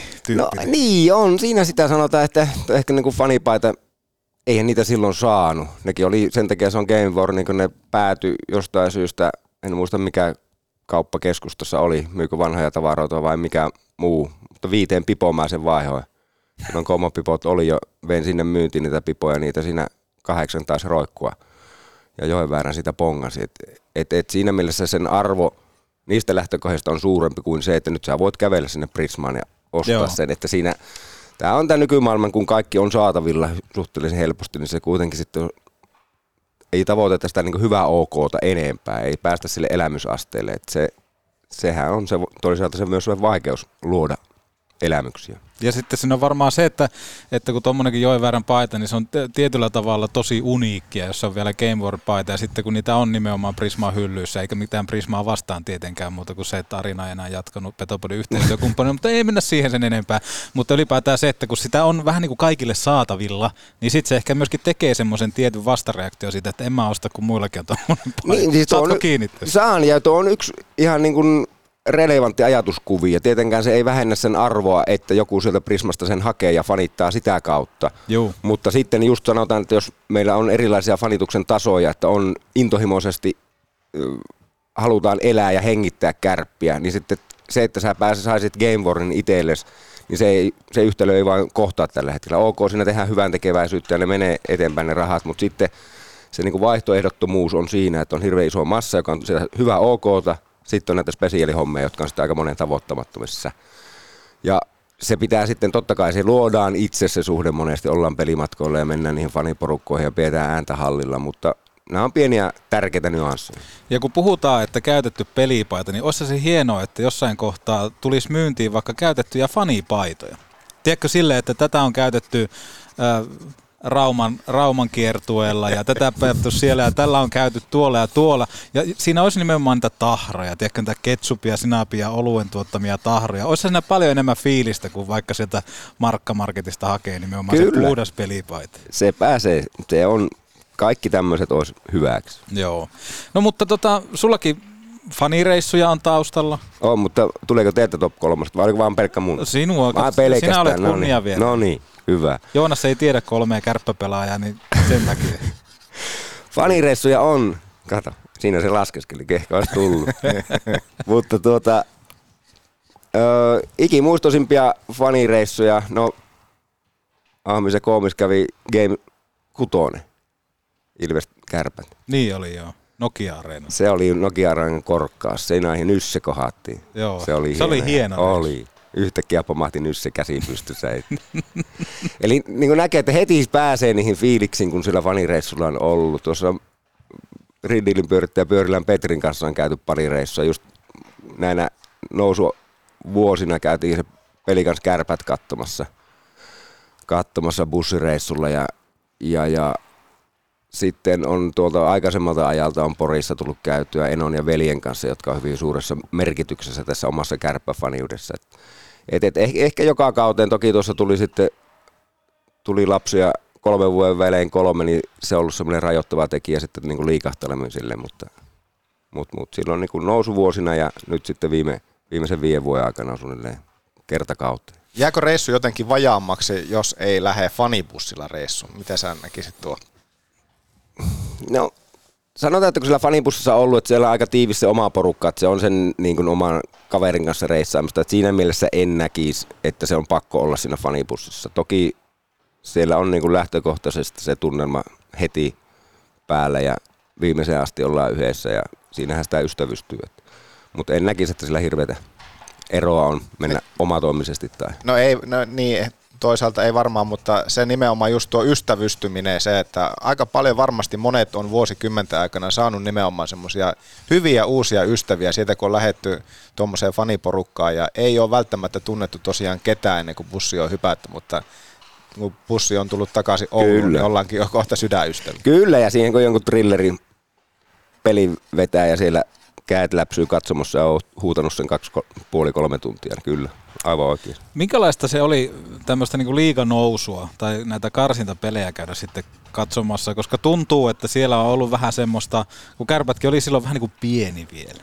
Se oli tulossa. Siellä. Pohjoisen pikkupeto. Niin, omat pojat. Niin, no sanotaan, että niin kuin viittasin aikaisemmin tuossa, että tuo oma fanius isoveljen kanssa niin kuin puhkes kukkaa, tai i- isoveljen kautta hänen ansiostaan, eli kun kävi läpi mielessä, että varmaan se Suomen niin kuin Leijonien 95-mestaruus on johdattanut jääkiekkoa seuraamaan intohimoisesti ja, ja, ja sieltä nyt tarkkoja vuosia taas muista, mutta tosiaan kun kärpät kynti kakkosdivaaria korpivailusta, niin velje, veljellä ja niitä heidän kavereillaan oli tämä etäkärpät, joka Line 5 muuttui ja siihen sitten niin kuin tästä studiosta vastapäätä, jos nyt Maikkulassa, kun me oltiin tätä tekemässä, vai miten kuitenkin.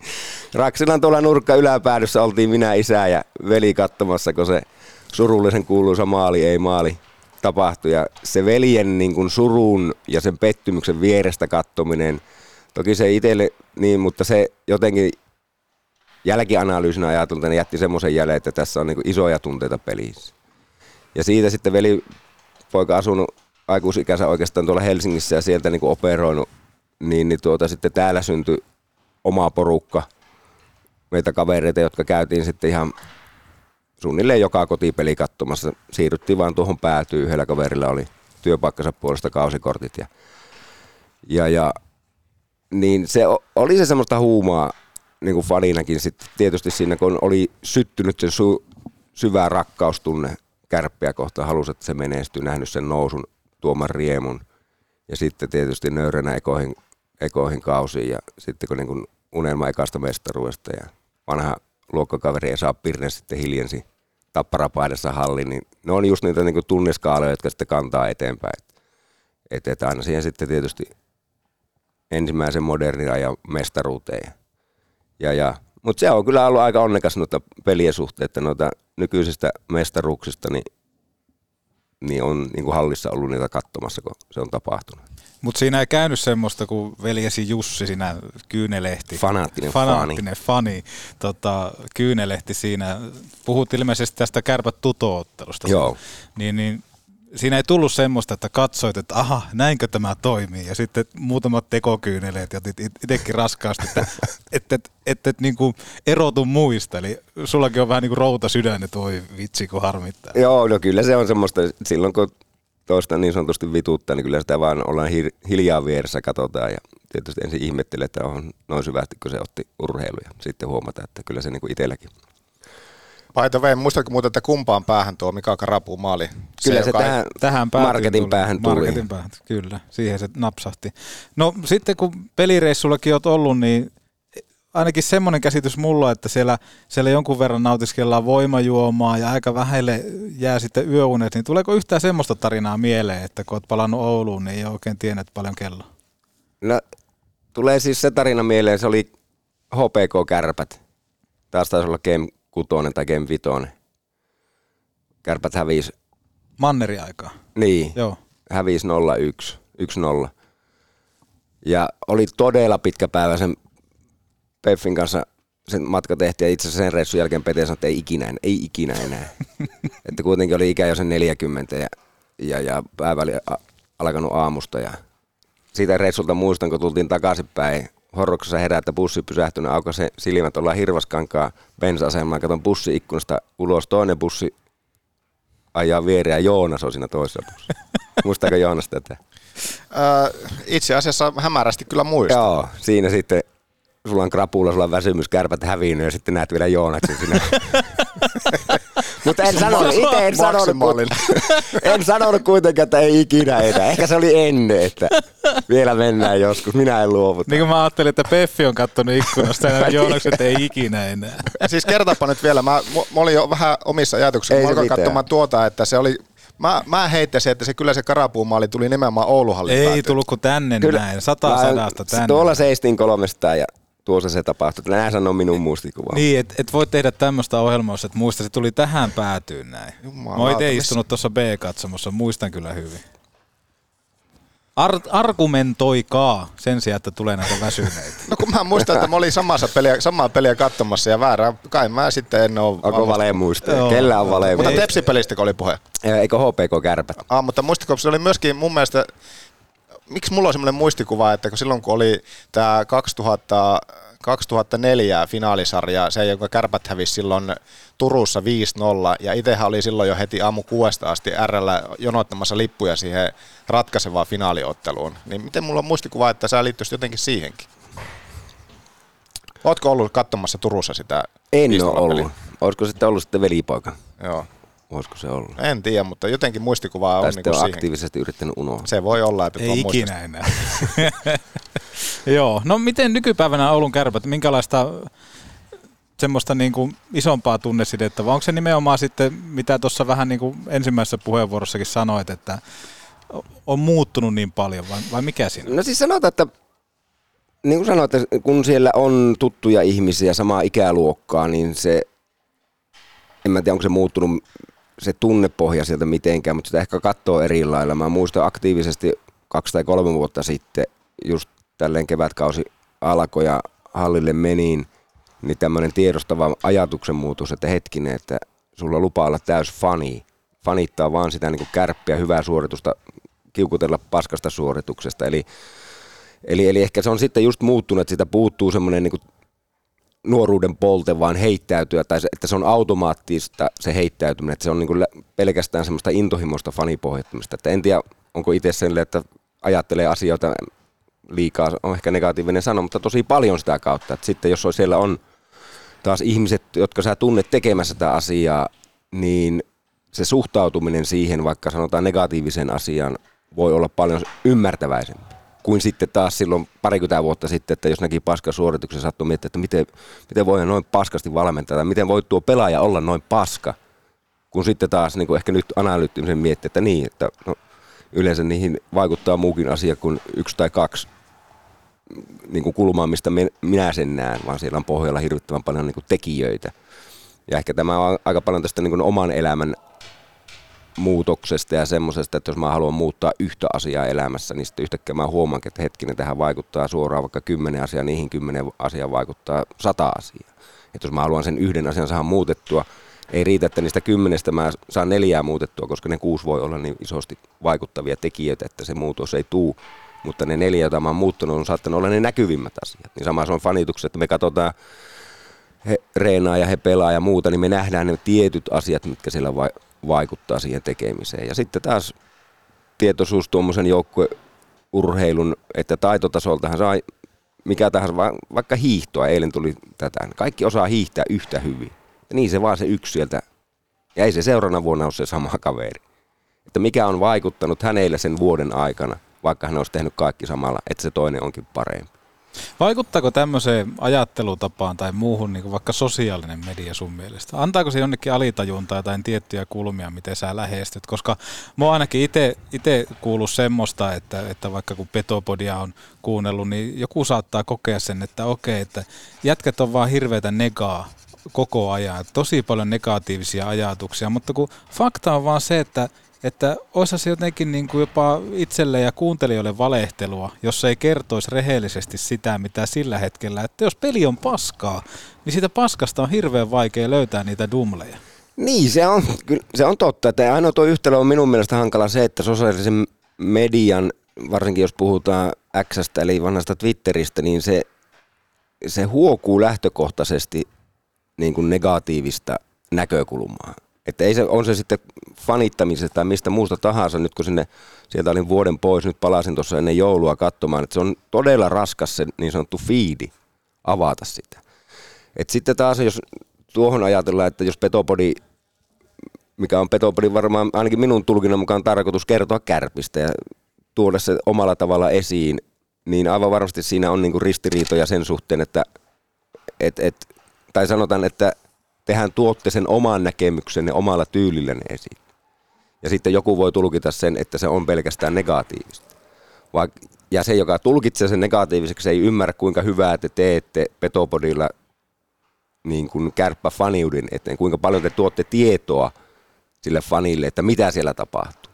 Että jos Petopodia ei olisi, mitä sitten jäisi. Kärppeen virallinen viestintä, joka todella sidoksissa positiivisuuteen ja semmoiseen. Ja sitten on niin sanomalehdet, jotka omalla tavallaan on taas niin puhasta journalismia, että siellä voidaan mennä negatiivisuuden ja positiivisuuden niin näihin haaroihin, mutta heillä on kuitenkin kädet hyvin tiukasti sidottu tiettyyn asioihin.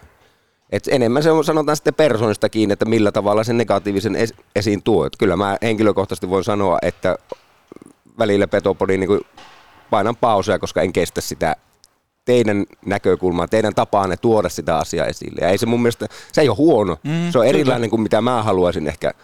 Niin kuin sanot, mä oon aika kovaa pohtimaan ja mietin niin kuin niitä nyansseja siellä, mitä sillä takana on, ja sitten välillä kuulee jonkun argumentin, niin ajattelee, että no nyt on aika suoraan ajateltu, aika mm. suoraan. Mutta taas sitten, että ei se minunkaan ajattelutapa ole se oikea, vaan enemmänkin se tuo minusta rikkautta siihen, että se on siinä kuuntelijan minun ja sen tulkinnan vastuussa se, että ottaako se sen yksi yhteen totuutena kuin se, että mitä se, minkälaisen mielipiteen se Kyllä. itse määrittää. Ja nimenomaan se on mun mielestä hirveän tärkeätäkin se, että, että lähtökohtaisestikin ollaan vähän ehkä varpaillaan siinä, että ei tämä välttämättä tämä hänen lausunto tai tämä hänen mielipide ole täyttä faktaa, vaan nimenomaan se on hänen yksittäisen ihmisen mielipide, mikä tulee siitä, että miten hän näkee sen asian. Koska sitten taas, että jos ajattelisi koko ajan, että, että okei, tämä pitäisi olla tämä totuus, mitä hän vaikka näkee tästä pelistä, niin se olisi vähän semmoista diktaattorimaista toimintaa. Että nimenomaan pikkusen kyseenalaistaa ja tykkään siitä myöskin, että, että ohjelma vaikka laitetaan pausselle. Kyllä. Et sanotaan ehkä se yksi kulma, minkä sitten näkee, että tietysti teillä on Petopodin tekijöinä oma valta. Niin, niin, kyllä. Määritellä tietyn porukan ajattelutapaa. Että jos Petopodissa sanotaan jotakin, niin se on helppo sitten olla, tai jos osuu siihen omaan ajatteluun, niin sitten se tuo sitä tunnetta, että, he on, että tämä on yleinen mielipide. Vaikka aivan varmasti viiestä tuhannesta katsojasta täälläkin löytyy se 5000 mielipidettä, miten kärppien Juu. pitäisi pelata. Kyllä. Et, et sillä lailla, mutta siis Petopodihan on äärettömän suuri rikkaus ja se, mitä on niinku urheilun ympärillä pyöriviä tai mitä tahansa podcasteja kuunneltu, niin on sanottu, että sitä on niinku miellyttävä kuunnella, koska se on hyvä. Ja sitten pitää kuitenkin aina pystyä argumentoimaan niitä mielipiteitä ja kaikkea muutakin, että se, että vaan sanoo, että joku on paska, niin mun mielestä se ei hirveän paljon niin kuin avaa sitä tilannetta, että aina vähän silleen, että no hei, että kerro miksi on paska ja kerro vähän rikkaammin sitä sun näkemystä siitä, koska sieltähän ne keskustelut monesti syntyy ja se on mun mielestä kaikista hienointa. Kyllä. Miten suhtautuminen sitten niissä positiivisimmissa mielessä, sä nostit tuossa esille äsken, että, että niitä, sitä negaa niin kun tuntee sitä porukkaa sieltä sisäpiiristä, niin, niin miten se suhtautuminen ehkä sillä, siinä niin kuin puolella on muuttunut, mutta miten sitten niissä ääritunteissa toisella puolella se, että jos vertaat vaikka parikymmentä vuotta taaksepäin, niin se, että tuli voitto, tuli mestaruus, niin kuinka, kuinka niin kuin isosti se tunne edelleen sitten on mukana niissä positiivisissa, positiivisissa hetkissä? No on se. Kyllä se siis... Nyt käytiin jouluna katsoa jyppipeli. Just oli veli täällä ja isä ja veljen tyttö ja siinähän kärpät tuli kahdesti kahden maalin takaa. Niin kyllähän niissä sen tietysti tässä nyt on ollut kaikenlaista haastetta kauessa, niin se fanin pelko sitä peliä kohtaa on suurempi, sitä herkimmällä, että eikö tämä vieläkään kule. Mutta sieltä kun tulee, niin kyllä se positiivisuus sieltä ilokseen huomaa, että sitä pomppaa aina seisomaan ja läpyttelee kaikkien käet ympärille, jotka on siinä. Ja sen niin kuin ilon karjahdukset siihen.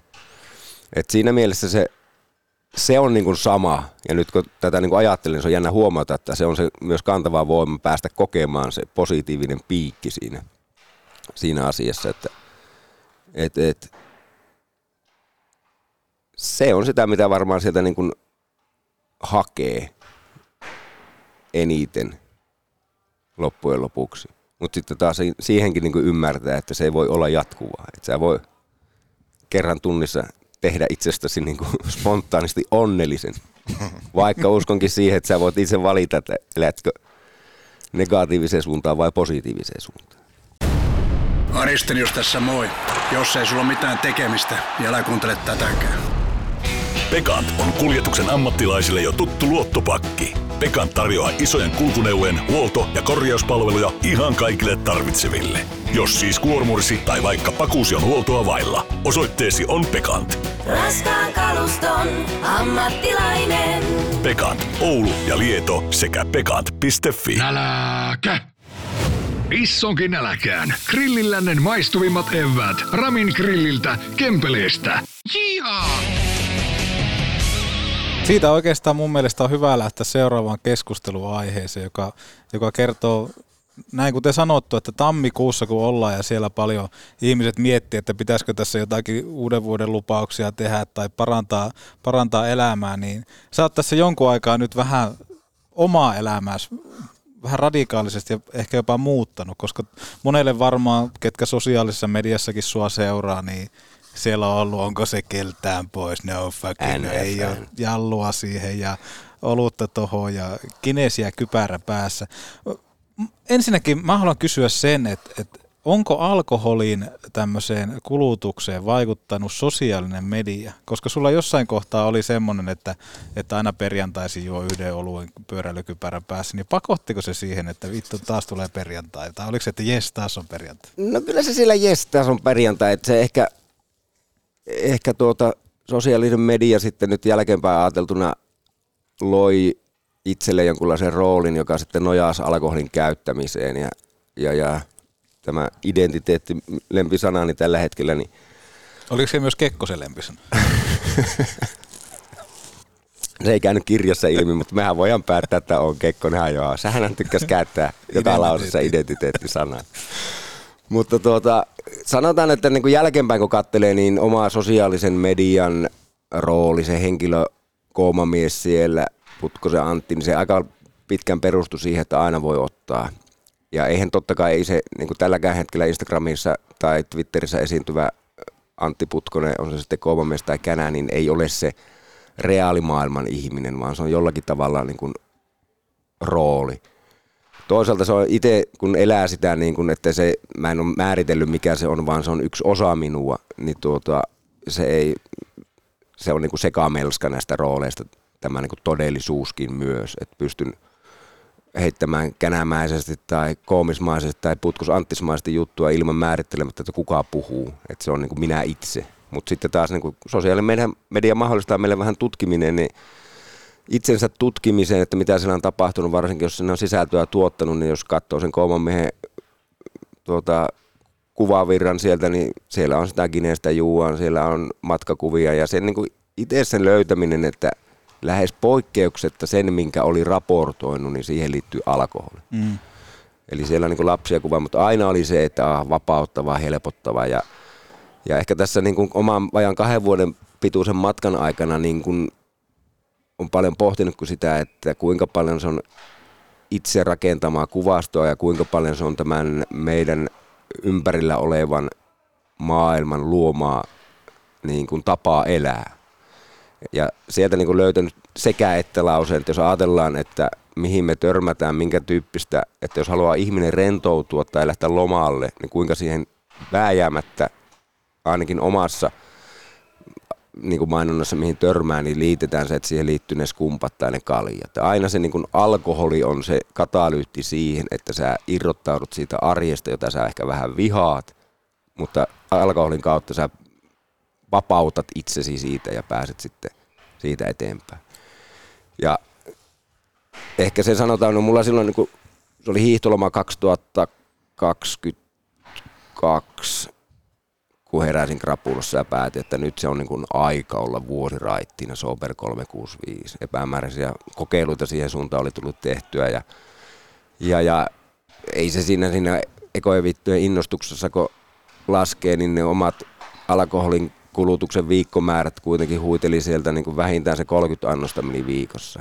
Ja 30 annostahan tarkoittaa sitä niin kuin ihmiselle, joka jos ei ole keltään pois tiistaina, ota tuopposen keskiviikkona pari, torstaina muutaman perjantaina valmistaudut pääpäivään, sen siksi väkki seitsemän pääpäivä iltapäivästä lottokaljalle lumoon kattoon kärppäpeliä, kymppi puolonen siihen, raapaset sitten kotona vielä pari moukkua ja sunnuntaina otat sen pari loippaa, niin se on siinä.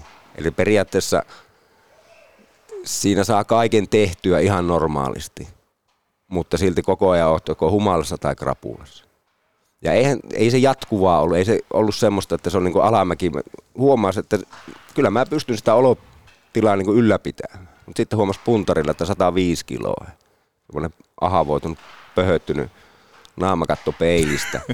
niin se on, ne on niinku semmoisia sitten, johon niinku väsyy sitten, että tietää, että no ei tämä ainakaan niinku parempaan suuntaan tällä tavalla mene. Ja sitten tulee semmoinen niinku ajatus, että hetkinen, että no, jos ei porkelle pysty vuotta olemaan se selvinpäin, niin on se ihme.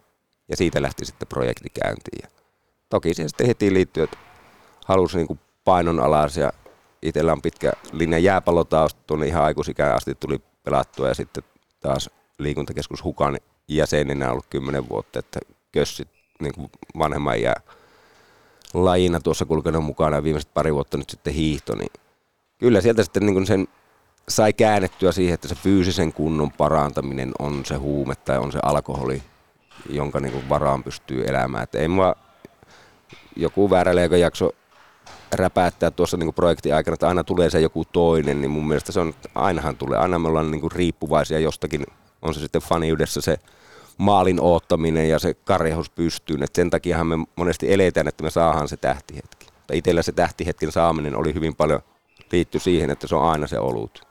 Oho, tein kaksi pipoa, no nyt on oluen ansainnut tai vastaava. Eli se, Palkinto. Niin, ja se oli itse määritelmä siinä, että sen, kun vaikka urheilufanittamisessa se on, se on tiedostamaton ja se tulee, jos on tullakseen. Mutta tuossa taas sitten sä pystyt itse lyhentään koko ajan sitä määrettä tai pienentää sitä määrettä, että milloin sen on ansainnut. Ja, ja nyt on tässä, kohta tulee kaksi vuotta täyteen niin kuin tällä ajattelulla.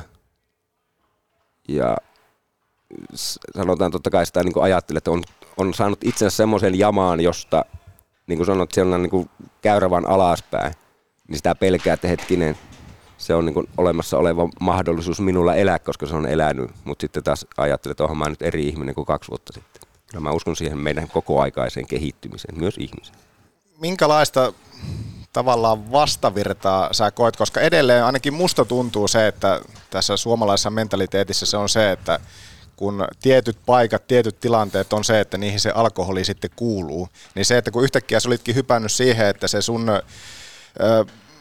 se alkoholi oli vaihtunut johonkin muuhun urheiluun, niin kuin tuossa kuvailit, niin se, että no hei, mitä ihmettä, että koomis ei enää ota.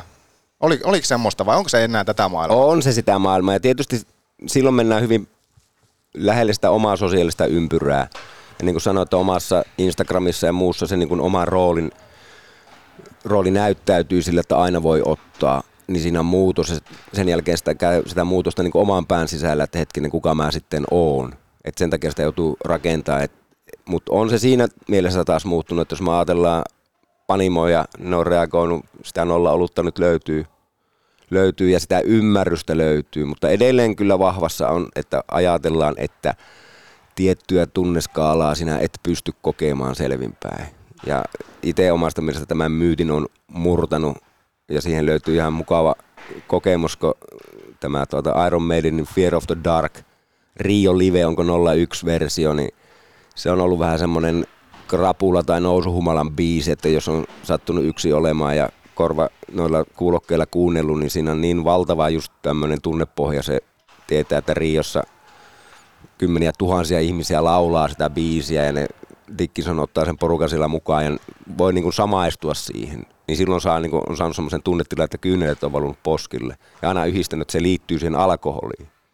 Ja mä muistan, kun mä olin tuossa raittina ollut kauan ja sitten pohtinut ja tein töitä ja Spotify-listassa tuli tämän biisi.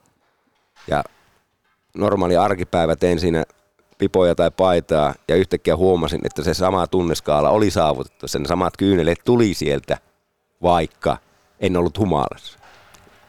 Pieni esimerkki, mutta silti mä oon sitä mieltä, että se on enemmän meidän itse oppima ajatus se, että etteikö me voitaisi tuntea kaikkia tunneskaalan tun, niin kuin tunteita ilman alkoholia. Et se on vaan, alkoholi rentouttaa, se vapauttaa meidän ajattelua, mutta sitten taas mun mielestä eihän se tuo varsinaisesti mitään, mitä siellä ei jo ole. Se vaan meidän ajattelua pistää eri kautta menemään. Ja ne muut reitit on saavutettavissa myös ilman alkoholia. Siihen minä täysin uskon ja sen on kokenut. Voisi tuntua, että tommonen, että, että en ole kuollut sisältä fiilis tulee siinä, että kun tuo Fear of the Dark alkaa soimaan ja selvinpäin pystyt kokemaan samoja fiiliksiä, niin onko, ootko huomannut jotain muuta semmoista, nyt kun oot raittiina tuossa ollut, ollut pitkän tovin, niin huomannut nimenomaan silleen, että hei itse asiassa tämä juttu on tämmöistä, mitä pystyy tekemään ilman alkoholin voimaa, kaikkea muuta. Säkin oot kuitenkin kaiken näköisissä kissaristiäisissä juhlissa ollut ja jotenkin tuntuu, että ainakin monissa juhlissa, missä ihmiset on kokoontuneet yhteen, niin siinä on vähän niin kuin semmoinen sisäänheittäjä se alkoholi. On niitä sitten yksi tai kaksi annosta tai sitten jollakin enemmän. Se on, tuo on jännä maailma ja sitä niin kuin aika paljonkin pohtia, edelleenkin pohtii sitä, että tarvitaanko me alkoholia juurikin tuommoisen, että saadaan se jää murrettua. Toistan sen just, että se on opittu tapa enemmän kuin että se olisi tarpeellista. Toisaalta sitten taas, jos on ihminen, joka käyttää kerran vuodessa ja rentoutuu siinä, niin en ajattele puritanistisesti, puritanistisesti että se pitää se jotenkin niin kuin nollalinnalle lähteä, että se saattaa liian monella sitten niin kuin masentaa se tilanne. Mm. Mutta kyllä sen aika nopeaa oppia näki sitten, että niiden kahden ja kolmen annoksen jälkeen alkaa niin kuin raittiin miehen palkkapäivä niissä karkeloissa. Et se on, kyllä meidän juomakulttuurissa on aika paljon niin kuin ryönää, kun aletaan katsoa just sen kolmannen annoksen jälkeen, että Siinä vaiheessa, kun se sama kaveri sen sama jutun kolmannen kerran sanoo, niin sitten yleensä voi sanoa, että mä menen käymään vessassa ja lähteä kämpille. Et se on, se niin jo löydettiin aikoinaan se vanhassa Wingerissä istuttiin, niin muistan sen, että, että jos oli joku semmoinen, että parilla kaleilla sitten joutui itse lähteä ja se seuruisi sinne, että elää, lähe, elää, että tässä on aivan mahtavaa, että nyt ollaan. Ja kerrankin ollaan tässä yhdessä. No sitten sä lähet sitä pois ja sitten huomasit, että oho pipoja ja meet takaisin sinne, niin se seurue, niin se on semmoinen, että se ei ole siinä edes ollutkaan. Niin, Eli ne on jo niin, niin, niin, että, niin, tai siis se seurue on niin kuin jo unohtanut sut. Niin, niin. Eli se, niin kuin, se on vaan vääjäämättä, että kyllä se ajat, niin kuin alkoholin käyttämisessä se ajattelu lyhenee. Eikä se ole välttämättä huono asia aina, mutta sitten kun sä selväpäisenä sitä katot, niin kyllä siitä niin kuin tulee se fiilis, että ei, että tuommoistako se niin kuin omaakin ajattelu, oma käytös on, vaikka se olisi kuinka niin kuin positiivista alkoholin käyttöä. Et siinähän se niin kuin oma alkoholin käyttö, että en koskaan ole rähissy ja ei se vie niin kuin negatiiviseen suuntaan. Et enemmän se alkoholin käyttö vapauttaa niin kuin sinne posi- positiiviseen sosiaaliseen suuntaan sitä omaa käytöstä.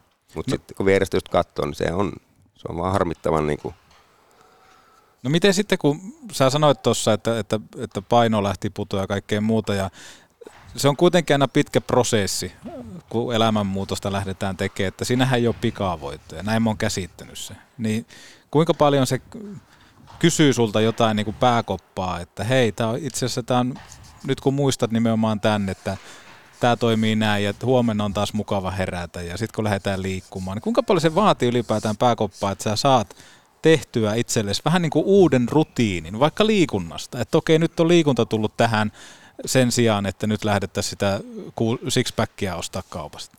No, se on ehkä haastavin mun mielestä näissä elämäntapamuutoksissa. Ja nyt kun sitä on niin näillä silmillä kattonut, kun sen parikymmentä kiloa on saanut pois ja itsensä niin sanotusti nollattua, on, että meillä ei taho kärsivällisyys riittää sen ymmärtämiseen, kuinka kauan se muutos vaatii.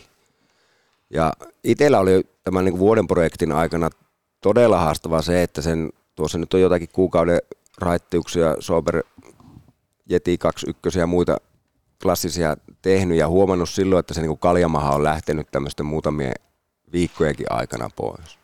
Ja nyt muistan, että sitä niin kuin kymmenen kuukautta meni itsellä ennen niin kuin huomasi, että ei se oli vaan saanut niin ryönäiseen kuntoon tuon kroppansa, että se ei vaan lähtenyt.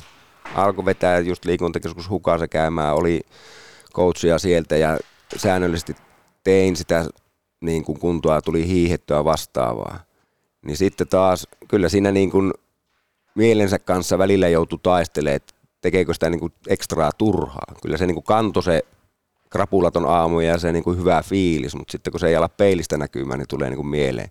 Kunnes sitten vaan pikkuhiljaa, aika lailla vuosi, se projekti tuli täyteen, niin huomasin, että oho, paino alle 90 kiloa.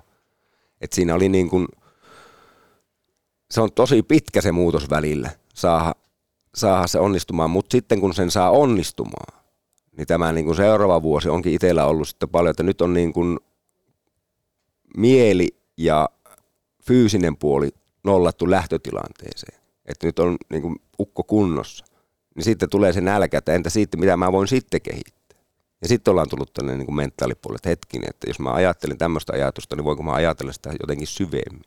Eli aletaan puhumaan filosofiasta ja psykologiasta ja meidän niin kuin käyttäytymisestä ja ylipäätänsä niin kuin elämän tarkoituksesta. Että nyt aletaan päästä mu- mukavasti niin kuin syvemmille uomille, mutta on niin kuin itse näet, että se on se prosessi, että mulla käytin hirveästi eka vuoden aikana energiaa niin kuin fyysisten ominaisuuksieni parantamiseen. Nyt mun ei tarvitse tehdä sitä työmäärää enää, että nyt mä vaan ylläpidän sitä hyvää fyysistä olotilaani. Ja nyt mä voin miettiä, että hetkinen, ja siis sanotaan, että fyysisen niin kuin tämmöisen mittareiden tai niin kuin asioiden mittaaminen on helppo. Meillä on puntari, meillä on peili. Ja sä teet tiettyjä asioita, sä toteutat tiettyä ohjelmaa ja sä voit olla joko kurinalainen tai sitten vielä pitkäkestoisemmin ajatella, että pitkässä juoksussa mä nyt voi silloin tällöin syö karkkia tai jo limsaa. Mutta sitten kun se- mittaus saadaan niin, niin sanottuna nollattua, niin sitten aletaankin miettiä, että hetkinen, että jos mä haluaisin kehittyä vaikka shakin pelaajana tai matematiikassa. Nekin on helppoja ajattelun kannalta ajatte, niin kuin mitattavia asioita. Sä voit olla hyvä shakin pelaaja tai hyvä matemaatikko. Mutta entä sitten taas niin kuin ihan perusajattelussa, miten sä ajattelet sun päivästä, mitä sä ajattelet sun viikosta tai sun elämästä. Ei sulla enää siinä, sitten sulla tulee se enkelihoitajakaveri tai ne kuumat kivet netissä vastaan, mm. jotka on sitten aika, jotka ei niin kuin uppoa omaan tai uskonnot tulee siihen. Ja sitten taas itse niin ajattelen, että no ei ne, ne on pikkasen liian niin yhden vastauksen kavereita. Että onhan tämä elämä niin kuin monisyisempi. Ja siihen minun monisyiseen elämään vaikuttaa hirveän paljon sattumaa kautta tapahtuvia asioita, ihmisiä, joita sä kohtaa. Ja sitten sä voit olla itse aktiivinen, kuinka paljon sä hakeudut tilanteisiin, jossa sä tutustut uusiin ihmisiin, kuinka paljon sä luet erilaista kirjallisuutta, kuuntelet erilaisia mielipiteitä tai osallistut niihin. Niin se on niin kuin mielenkiintoinen maailma, että voi ajatella, että sä kehität itseäsi, mutta sulla ei mitään mittaria. Onko sulla sillä, että joku mittari, niin kun sä nostit nuo peilit ja vaakat ja semmoiset, niin käsitänkö nyt oikein, että ne on aika tärkeitäkin, tosi tärkeitäkin mittareita ollut sulle, koska näinhän se monesti menee, että aina pitäisi olla joku semmoinen tietty etappi ja näin, niin se, että just tuommoinen vaaka ja peili, niin sä niihin Kyllä. pohjaat tosi vahvasti. On, ja joo. et se on ainut, sä oot varmasti, sanoisinko, että varmaan sitä niin kuin enemmistö ajattelee just tuolla No, tavalla. mun mielestä se tekee sen helpoksi, että sulla on vaaka, sulla on peili, mutta sä voit tehdä se myös itselle tosi vaikeaksi, jos sä alat joka päivä tuijottamaan sitä. Että se niin kuin kärsivällisyys siihen, että se oikeasti tervettä laihuttamista puhutaan 1-3 kiloa kuukaudessa. Ok, jos sulla niin kuin tosi paljon on ylipainoa kertoa ja muuta, niin se voi olla se alkustartti ja se on monesti petollinen, että sieltä lähtee nesteitä, sieltä lähtee niin kuin tavaraa liikkeelle. Mutta sitten kun se sanotaan, sun pitää tehdä se iso työ, niin se hidastuu.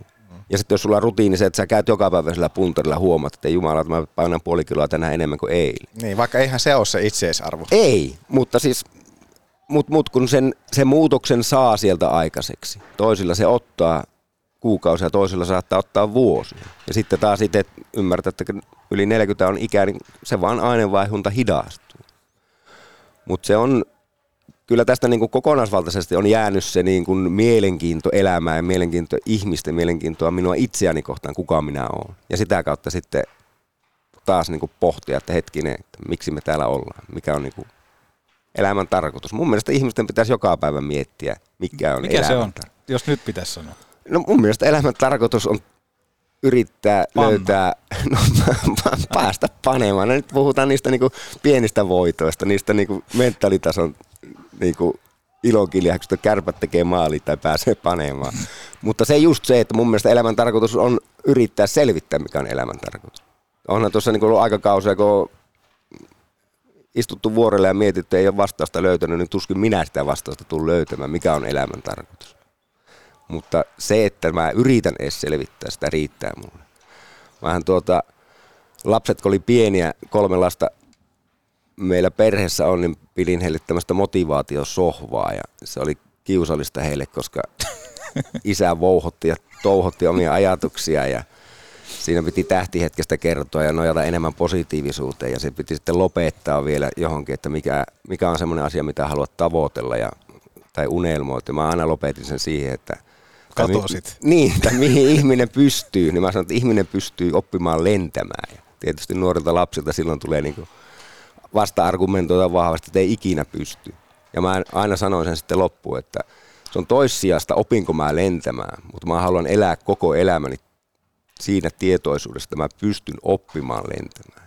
Ja mä voin sitä tavoitella, vaikka kaikki fysiikan lait on sitä vastaan. Ja mulle riittää se, että mä yritän oppia lentämään, koska se on jo aivan varmasti mun mielestä ihminen pystyy oppia lentämään, jos se vaan tarpeeksi. Ja se ei ole nimenomaan tämmöinen, vähän niin kuin nykypäivänä puhuttiin siitä vaikka painon pudotuksesta, kun paljon meille sosiaalisen median kautta markkinoidaan kaiken näköisiä kuntokuureja ja kaikkea muuta, että tämmöiset vatsalihakset kahdeksan tunnin aikana, kun valitset tämä ja tämä, niin nimenomaan tuommoisen lentämään oppine, oppiminenkin, niin sitähän ei pysty markkinoimaan sille, että teet kuukausi tätä, tätä ja opit lentämään. Kolmessa viikossa Niin. saat vatsaliaksi, että opit lentämään. Niin. Ja ehkä tuossa mun mielestä on sen niin kuin nykymarkkinatalouden haaste näillä, vaikka tuohon ajatukseen, minkä Joonas sanoit peilistä ja puntarista, että kun meillä on kuvasto ympärillä, toinen lempisana, niin kuvasto, Mikä oli myös identiteetin lisäksi. Kekkosen. Kyllä, sekin oli Kekkosen lempisana. Niin se, että meillä myydään tosi helposti, että kolmessa viikossa, kolmessa kuukaudessa kuntoon tyyppisiä paketteja. Että ollaan siinä ja se, minkä itse on luonut ajatuksen, minkä pohjalle rakentaa, on se pitkäkestoinen hyvinvointi. Ja se voi olla sitä niin kuin Prisma City Market, että, että mä menen sinne omaan itseni sisälle, mä aina tiedän, että täällä on niin kuin tavarat paikalla, että on siellä näin. Ja sitten mulla on kuitenkin kyky siitä tulla kärppäpeliin ja elää sitä hetkeä siinä täysillä. Mutta sitten se pohjajuttu on kunnossa. Mutta se just se, että sitä pohjajuttua ei vaan, jos et ole tehnyt aktiivisesti töitä, niin ei sitä saa uuden vuoden lupauksella kuntoon, tai ei sitä saa sillä kahden kuukauden tuolta mm, kuntosaliohjelmalla kuntoon. Toisaalta tämä voi kääntää toisinpäin, että uuden vuoden mä itse se on täydellinen mahdollisuus aloittaa se projekti. Tai se on se kolmen kuukauden projektin kuntosaliohjelman ostaminen on niin täydellinen niin kuin ensimmäinen liike, mutta olisi se ymmärrys siinä myös sitä, että ei se siihen jää. Että sä muuta elämäsi kolmeksi kuukaudeksi ja palaa vanhaan ja oot eri ihminen fyysisesti, vaan se pitää aina nähdä, että se on startti, se on niin kuin aito startti. Ja mun mielestä sitä starttia ehkä jopa vähän niin kuin, sanotaan niin kuin, jos ihminen haluaa tehdä muutosta, niin kyllä sitä enemmän lyödään lyttyyn ja siihen ei uskota kuin että sitä kannustetaan. Se on vaan niin kuin oma, tämä niin kuin oma kokemuspohjainen. Et ehkä itse niin kova päin semmoinen jääräpää, ollut pitkään yrittäjänä siinä, että 25 vuotta tulee Y-tunnus täyteen sillä, että tekee pipoja Oulussa, niin on se niin itsellekin semmoinen että hetkinen, että on jotakin tehnyt oikein, vaikka nyt kun on katsonut Exceliä läpi, niin ei mi- millään ei ikinä. Ei ikinä, niin. Niitä, jos se näet, näyttäisi 18-vuotiaalle Antille ja sinä se kun konsultti sanoo, että näetkö, ei ikinä. Tämä sun systeemis ei tule ikinä toimi. Se on eka kuukausia saa. Niin, ei. Tämä ei muuten lennä tämä sun firma. Ja sitten yhtäkkiä se firma täyttääkin 25 vuotta. Ja se on niin kuin tuonut sen oman leivän verran siihen pöytään. Niin sieltä niin itse ammentaa sen, että kaikki on mahdollista elämässä.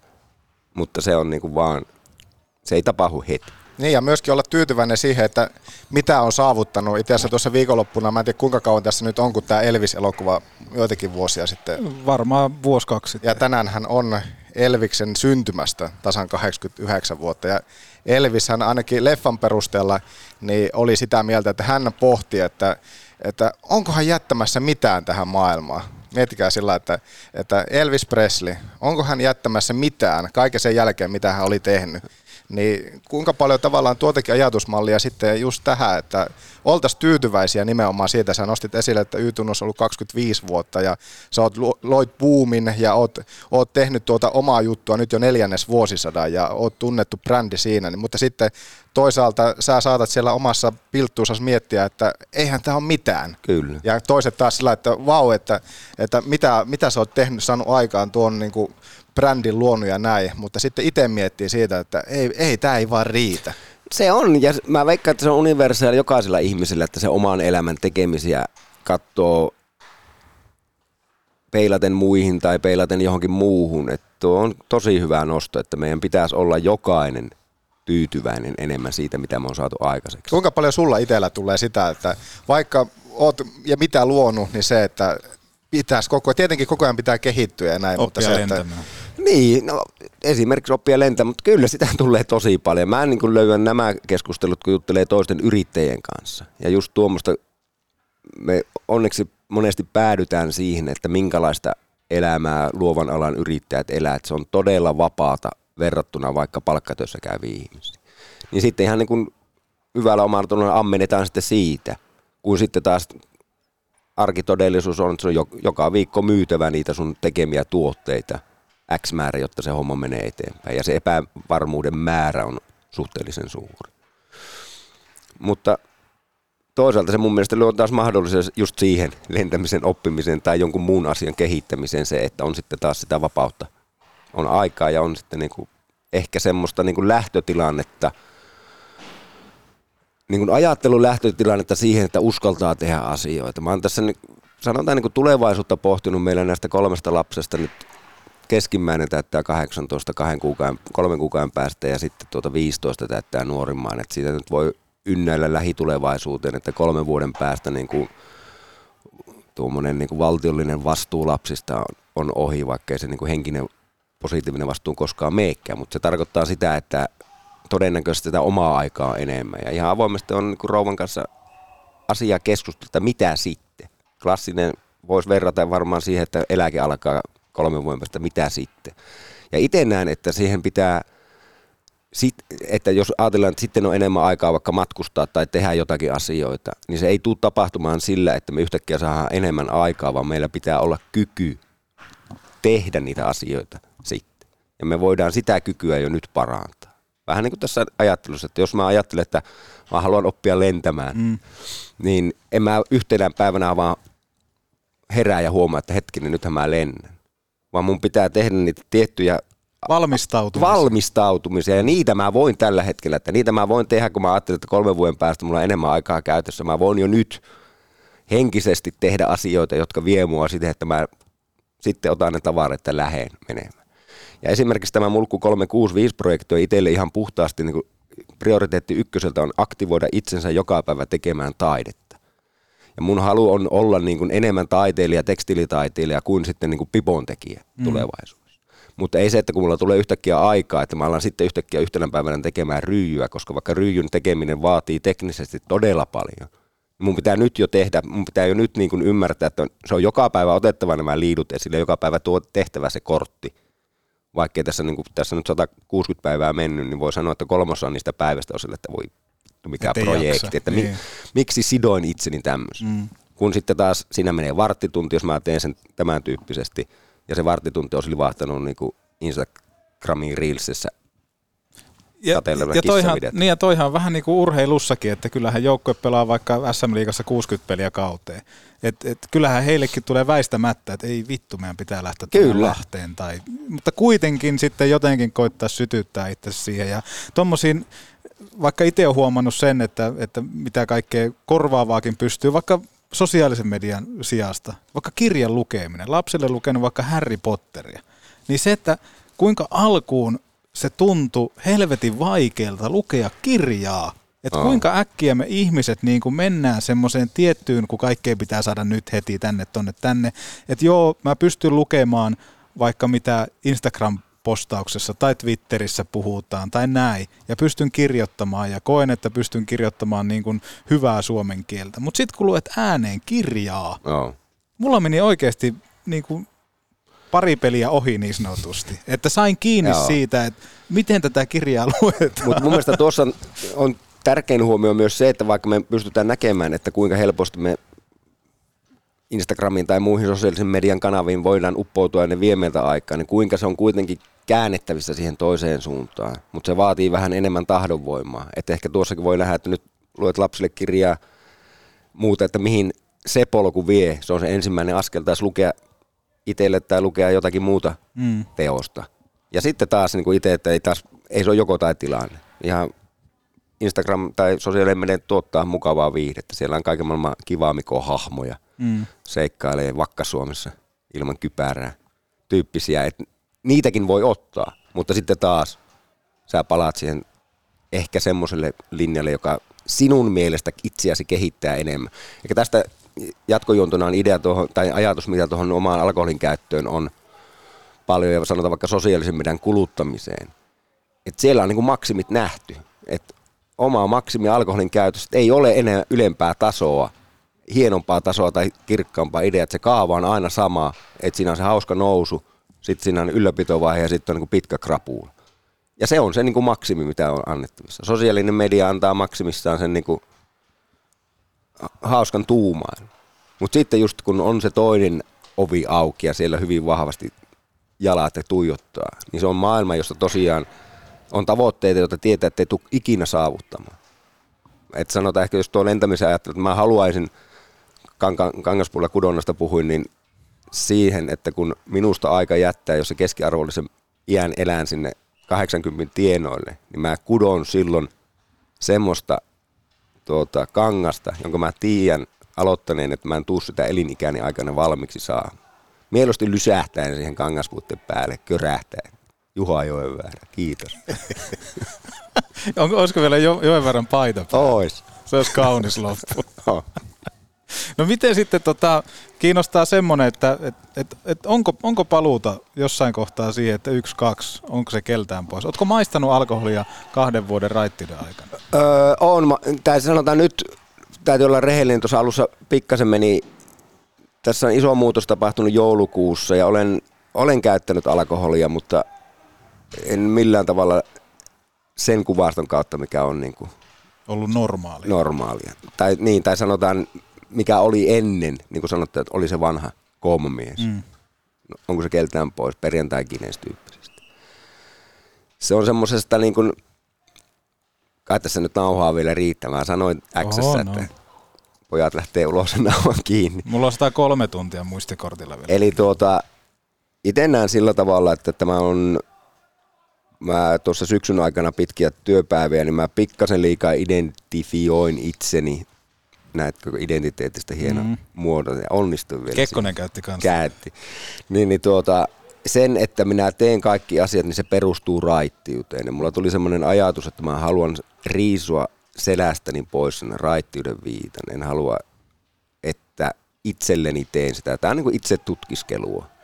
Ja siihen tietysti se vastareaktio, että miten niin kuin raittius lopetetaan, on se, että käytetään alkoholia. Ja tämmöinen ihan tieteellinen testin teen itselleni ja, ja, ja oudointa siinä oli, kun käytin alkoholia, että en raportoinut sitä mihin.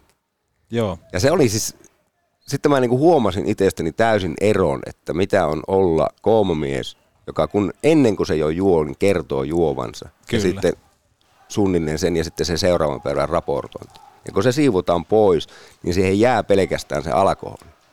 Ja katsoa, että miten se alkoholi itteni vaikuttaa. Ja tuossa rouvallekin sanoin niin kuin sen alkoholikokeilun jälkeen, että ei mi- millään tavalla onneksi ollut kiehtova maailma. Että ei se ollut, että sen varaa rakentaisi tai se haluaisi palata siihen maailmaan. Mutta niin kuin puritaanisesti en ole enää raitis sobermies ja se niin kuin helpottaa itseäni, Mm. koska nyt on niin kuin yllätyksellinen, että hetkinen, se voikin juo kalja, mutta se ei juo. Jossakin muistaakseni WhatsApp-ryhmässä määrittelin, että en ole enää raitis, mutta en käytä alkoholia, niin se saa, niin kuin, saa niin vastapuolenkin solmu, että mitä helvettiä nyt tapahtuu. Ja se että on- jos se, se on raitis, mutta se ei käytä alkoholia, mikä se sitten? Käytätkö nämä huumeita? Tuli kahdesti kysymys, että käytätkö sä sitten huumeita? Mä ajattelin, no en käytä huumeita. Toisaalta. Niin.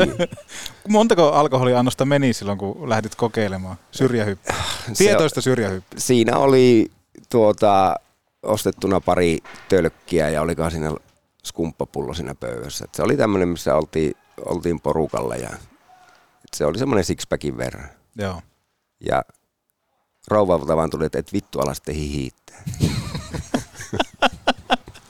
Oi, oi. Mutta toi ehkä niinku luo semmoisen kuvan, mekin ollaan tunnettu pitkään, mutta mulla tuli jossain kohtaa vaan semmoinen olo, että et, et mua vähän pelottaa, että mihin toi koomis on menossa. Ja se varmaan johtuu nimenomaan just tuommoisesta verbaalisestakin harhauttelusta, että en ole raitis, mutta tota, tai miten se Niin. meni? Mutta siis jotenkin tuli vaan semmoinen, että ei jumalauta, mä en ymmärrä tätä jätkää enää yhtään. Sillä tulee jotain kuvia, että tässä on X, Y on potenssiin toinen ja Se- mieti elämän tarkoitusta. Niin Kyllä. Että nyt on, mä oon varmaan kysynyt, että käytätkö huumeita? X on Y-potenssiin neljä, se on niinku se, näitä oman, siis niinku, oman elämän filosofian niinku katselmuksen rakentamisessahan on kivointa myös se, että sitä voi vähän niinku hämmentää sitä ympärillä olevaa porukkaa. Et sanotaan, että kyllä niinku omaa vaimoa on joutunut paljon kestämään siinä suhteessa, että mä oon kova ajattelemaan, mä oon kova pähkäilemään, mulla on päivät pitkät siinä, kun mä teen pipoja yksin, niin mulla ei mitään muuta kuin aikaa ajatella, miettiä ja pohtia. Ja tuota, otetaan vaikka tuon kylmän kosketus, oli avannossa käynti, niin rouva törmäsi tämmöiseen Casey, en muista etunimeä, Wim Hofista kertovaan kirjaan jää, itse asiassa yritä, miksi näitä nimiä yrittää sanoa. Casey Wellman. Olisiko Casey Wellman? Mutta Wim Hof, tämmöinen hollantilainen niin kuin kylmä guru. Sitä on helppo lähteä seuraamaan, jos hurahtaa siihen, että kylmä on niin kuin ratkaisu kaikkeen. Luin sen kirjan ja totta kai se niin itseä innostaa. No sitten on lukenut ruottalaisten konsulttien self-help-kirjoja meidän tuota, kehon näistä kemikaaleista ja muusta. Ja kun itse niin näkee, niin kuin sanoin, että on sillä tasolla, että en mä tule löytämään Jeesusta itselle, jota mä lähden seuraamaan. Mutta jos joku on tutkinut koko elämässä jotakin tiettyä asiaa, vaikka se vannoisikin sen puitteeseen, niin mä voin ottaa ja miettiä sitä, että hetkinen, että hänellä on tämmöinen yksi asia, vaikka sinne avantoon meneminen. Ja mä voin tutkia sitä omasta lähtökohdasta, mitä se mulle antaa. Ja sitten huomata, että jumalauta on mikä pamahtaa kehon, kun oot siellä se X-ajan, X on Y-potenssin neljä ajan siellä avannossa. Ja sitten taas seuraavassa, jos ruotsalainen sanoo, että sulla on niinku dopamiinia ja serotoniinia ja näitä, niin sitten alkaa miettiä, että hetkinen. Mutta ei se toimi sillä kaavalla, minkä hän mulle sanoo, että katso peilin ja hymyile, olet onnellinen. No vittu en oo. Mm. Mutta onko mun elämässä niitä peilejä, mikä on se mun peili katsomalla, onko se menemällä sinne kärppäpeiliin? Koska onhan se esimerkiksi sosiaalisiin tilanteisiin meneminen välillä saattaa, että ei vittu, kun ei jaksa. Että mä en jään kämpin. Sitten kun sä meet sinne, niin sitten sä ajattelet, että onpa siistiä. Kyllä. Kärpät vielä voitti tai mennä konserttiin tai muu. Ja siitä niin kuin sen itse oman tekemisensä haastaminen. Ja totta kai kun se on niin kuin sekamelska omassa päässä, niin voi vaan kuvitella, miltä se näyttää sitten ulospäin, kun yhtenä päivänä niin kuin vannoo tuon nimeä ja toisena päivänä tuon nimeä. Vain sen takia, että se on sillä hetkellä se seuraava vaihe, joka vie siihen seuraavan päivään. Ja tiedostaen tietää, että hetken, mä nyt luon omaa, omaa uraani tuonne taakse. En tiedä, minkälainen sitä tulee, mutta jonkinlainen siitä tulee. Joo, ja se on muuten varmaan ihan totta, että, että sitten kun se on ollut sullekin sekaavaa, niin se on jollain tasolla vaikka vaikuttanut siihen, että, että mitä mä oon vaikka ajatellut, että ei vitsi, mä oon vähän huolissaan ehkä kyllä tuosta jätkästä, että en tiedä mihin se on menossa. Mikä on sitten taas varmaan ihan luontevaa. Kyllä, se, se kuuluu prosessiin, mutta ehkä sitten sanotaan, että kun itsellä on se sosiaalisen mediankin ja tuon kooman myötä tietty seuraajamäärä ja Mm. muuta vastaavaa, en koe niin kuin vastuuta, että jotenkin ihmisten pitäisi tehdä tiettyjä asioita, mutta itse on niin kuin, mä oon ääneen sanonut, että mä käytän sosiaalista mediaa hyväksi siihen, että mä saan tehtyä asioita. Esimerkiksi Mulkku 365, se on sen takia Instagramissa, että mulla on niin kuin vastuu itseäni kohtaan tehdessä. Avaan tuo, kun alkoin käymään silloin pari vuotta sitten, niin siellä käytin storiaa hyväksi. Aamulla että tänään on sitten niin kuin uimapäivä. Ja kun olin sinne sen sanonut, niin sitten oli niin kuin vastuu itseään kohtaan, kun Pitää luoda se tarina siihen. Niin, ja sitten niin kuin mennä siihen. Ja sitten se on mun mielestä toimiva, toimiva kaava sitten taas käyttää sitä, että jos haluaa jotakin aikaiseksi, josta tietää, että sä voit aina jää sinne sohvalle, niin hyödyntää sitä, että sen niin kuin asettaa julkisesti eholle. Ja sieltä kautta, kun sitten huomaat, että hetkinen, tämä on mukavaa puuhaa, niin tulee sitten, että haluaa niin rohkaista ihmisiä vaikka kuntoilemaan tai käymään avannossa tai kokeilemaan raittiutta. Ei, sillä, ei ne reaktiot tuu ja tavoitteita saavuta sillä tavalla, kuin minä olen ne saavuttanut, vaan ne saavutetaan omalla tavalla. Ja sitten jos ei tykkää siitä tai se ei toimi itsellä, niin on pitää olla yhtä nopea uuden vuoden päätös. No ei sitten vittu, aivan sama, mä keksin jotakin muuta. Et silleen niin pyrkisi mennä eteenpäin, niin kuin Oulun kärpä pyrkii mennä eteenpäin. Ja välillä pitää tehdä muutoksia, että pystyy paremmin. Kyllä, sekin on juuri näin. Hienoa.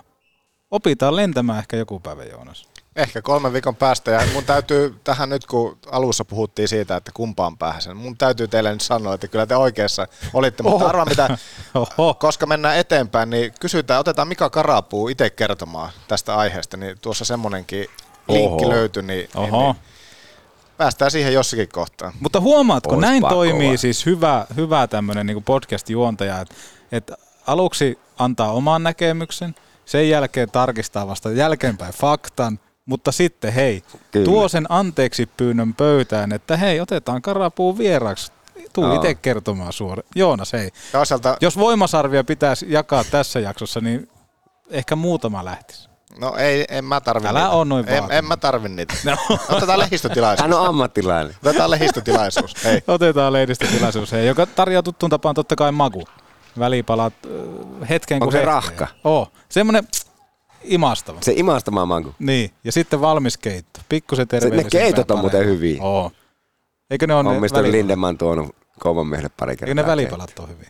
On, nekin on, nekin on hyviä. No niin. Ja maku, maku.fi. Katsotaan, onko täällä lehdistöä paikalla. Totta kai. Ä, Antti Putkonen, Känä Putkonen, minkälainen maku vierailusta jäi? Minkälainen oli jakso identiteetti? Kyllä mä näkisin, että jaksoidentiteetti oli se, sitä saatiin mitä tilattiin ja tuota, kaveri oli tänään tuommoisella jalalla ja me oltiin tämmöisellä jalalla ja valot on katossa, mutta opetellaan lentää ja mennään tästä eteenpäin. Ja teos syntyi valmiiksi. Niin, mulkku numero en nyt muista mikä syntyi ja tuota, siitä varmaan kuva ja ehkä kilpailu ja keltasävytteinen, vähän ruskeita mulkussa, niin sillä on yleensä on mallilla. Ei ole edes touhutippaa, Ei, se olisi voinut muuten olla siinä. mutta kun se on kuiva. Se ei ole vielä itse asiassa fiksattu, että me saadaan tehtyä se touhutippa. Ahmiksen touhutippa. Olisiko se oikea touhutippa? Sehän olisi taidetta. Jos Se- siinä olisi vähän eritettä. Tämä, niin, tämä on vielä, tälle asteelle en ole vielä mennyt, mutta tuota, katsotaan. Jos ei opita lentämään, niin opita, tämä voisi olla yksi semmoinen uusi innovaatio. No siinä on sulla innovaatio. Hei, Oo. Otetaan kuule. Onko täällä loppubiisiäkin? torstaina jatketaan. Normista. Torst. Hei, kiitoksia. Torstaina. Hei, kiitos Antti. Ja Minun ja edustamani yritykseni puolesta. Kooma Oy. Kooma Pipot, höyhtyä ostoskeskuksella. Saleja vastapäätä Körmen vieressä Lumo Liepeillä. Se on muuten hyvä paikka ja käykää ehdottomasti tutustumassa lisää Koomamiehen tuotteisiin. Joonas, torstaina niinkö? OJ on täällä. Joukkoineen. Niin joukkoineen. Niin keskiviikkona on täällä ja torstaina jatketaan me. Sitten Niin, niin IFK tehdään. lauantaina. Ja mä keksin muuten vielä yhden sloganin. No. Hei me lennetään. Hei me, hei me lennetään. Toihan olisi muuten hyvä. Junno olisi voinut ottaa se aikana. Ja sitä vielä versio eteenpäin. Hei me lennetään taas. Hei me lennetään taas. Kiitos. Kiitos. kiitos. It's news. It, it's the news now because you, you, you told so much. C'est Prague, l'année, championnat du monde. Albertville, c'est en février. Ça veut dire qu'il y a un tournoi olympique pour préparer pour Prague. Et puis, je suis là, j'ai perdu contre euh, la France. Et puis, limogé. Comme ça, Monsieur Fazel, on a signé le contrat. J'ai regardé quatre matchs de préparation. Tenez, qu'est-ce que c'est? Oui, tournoi Albertville, c'est préparation pour Prague. Après, c'est quoi Oubliez tout de suite.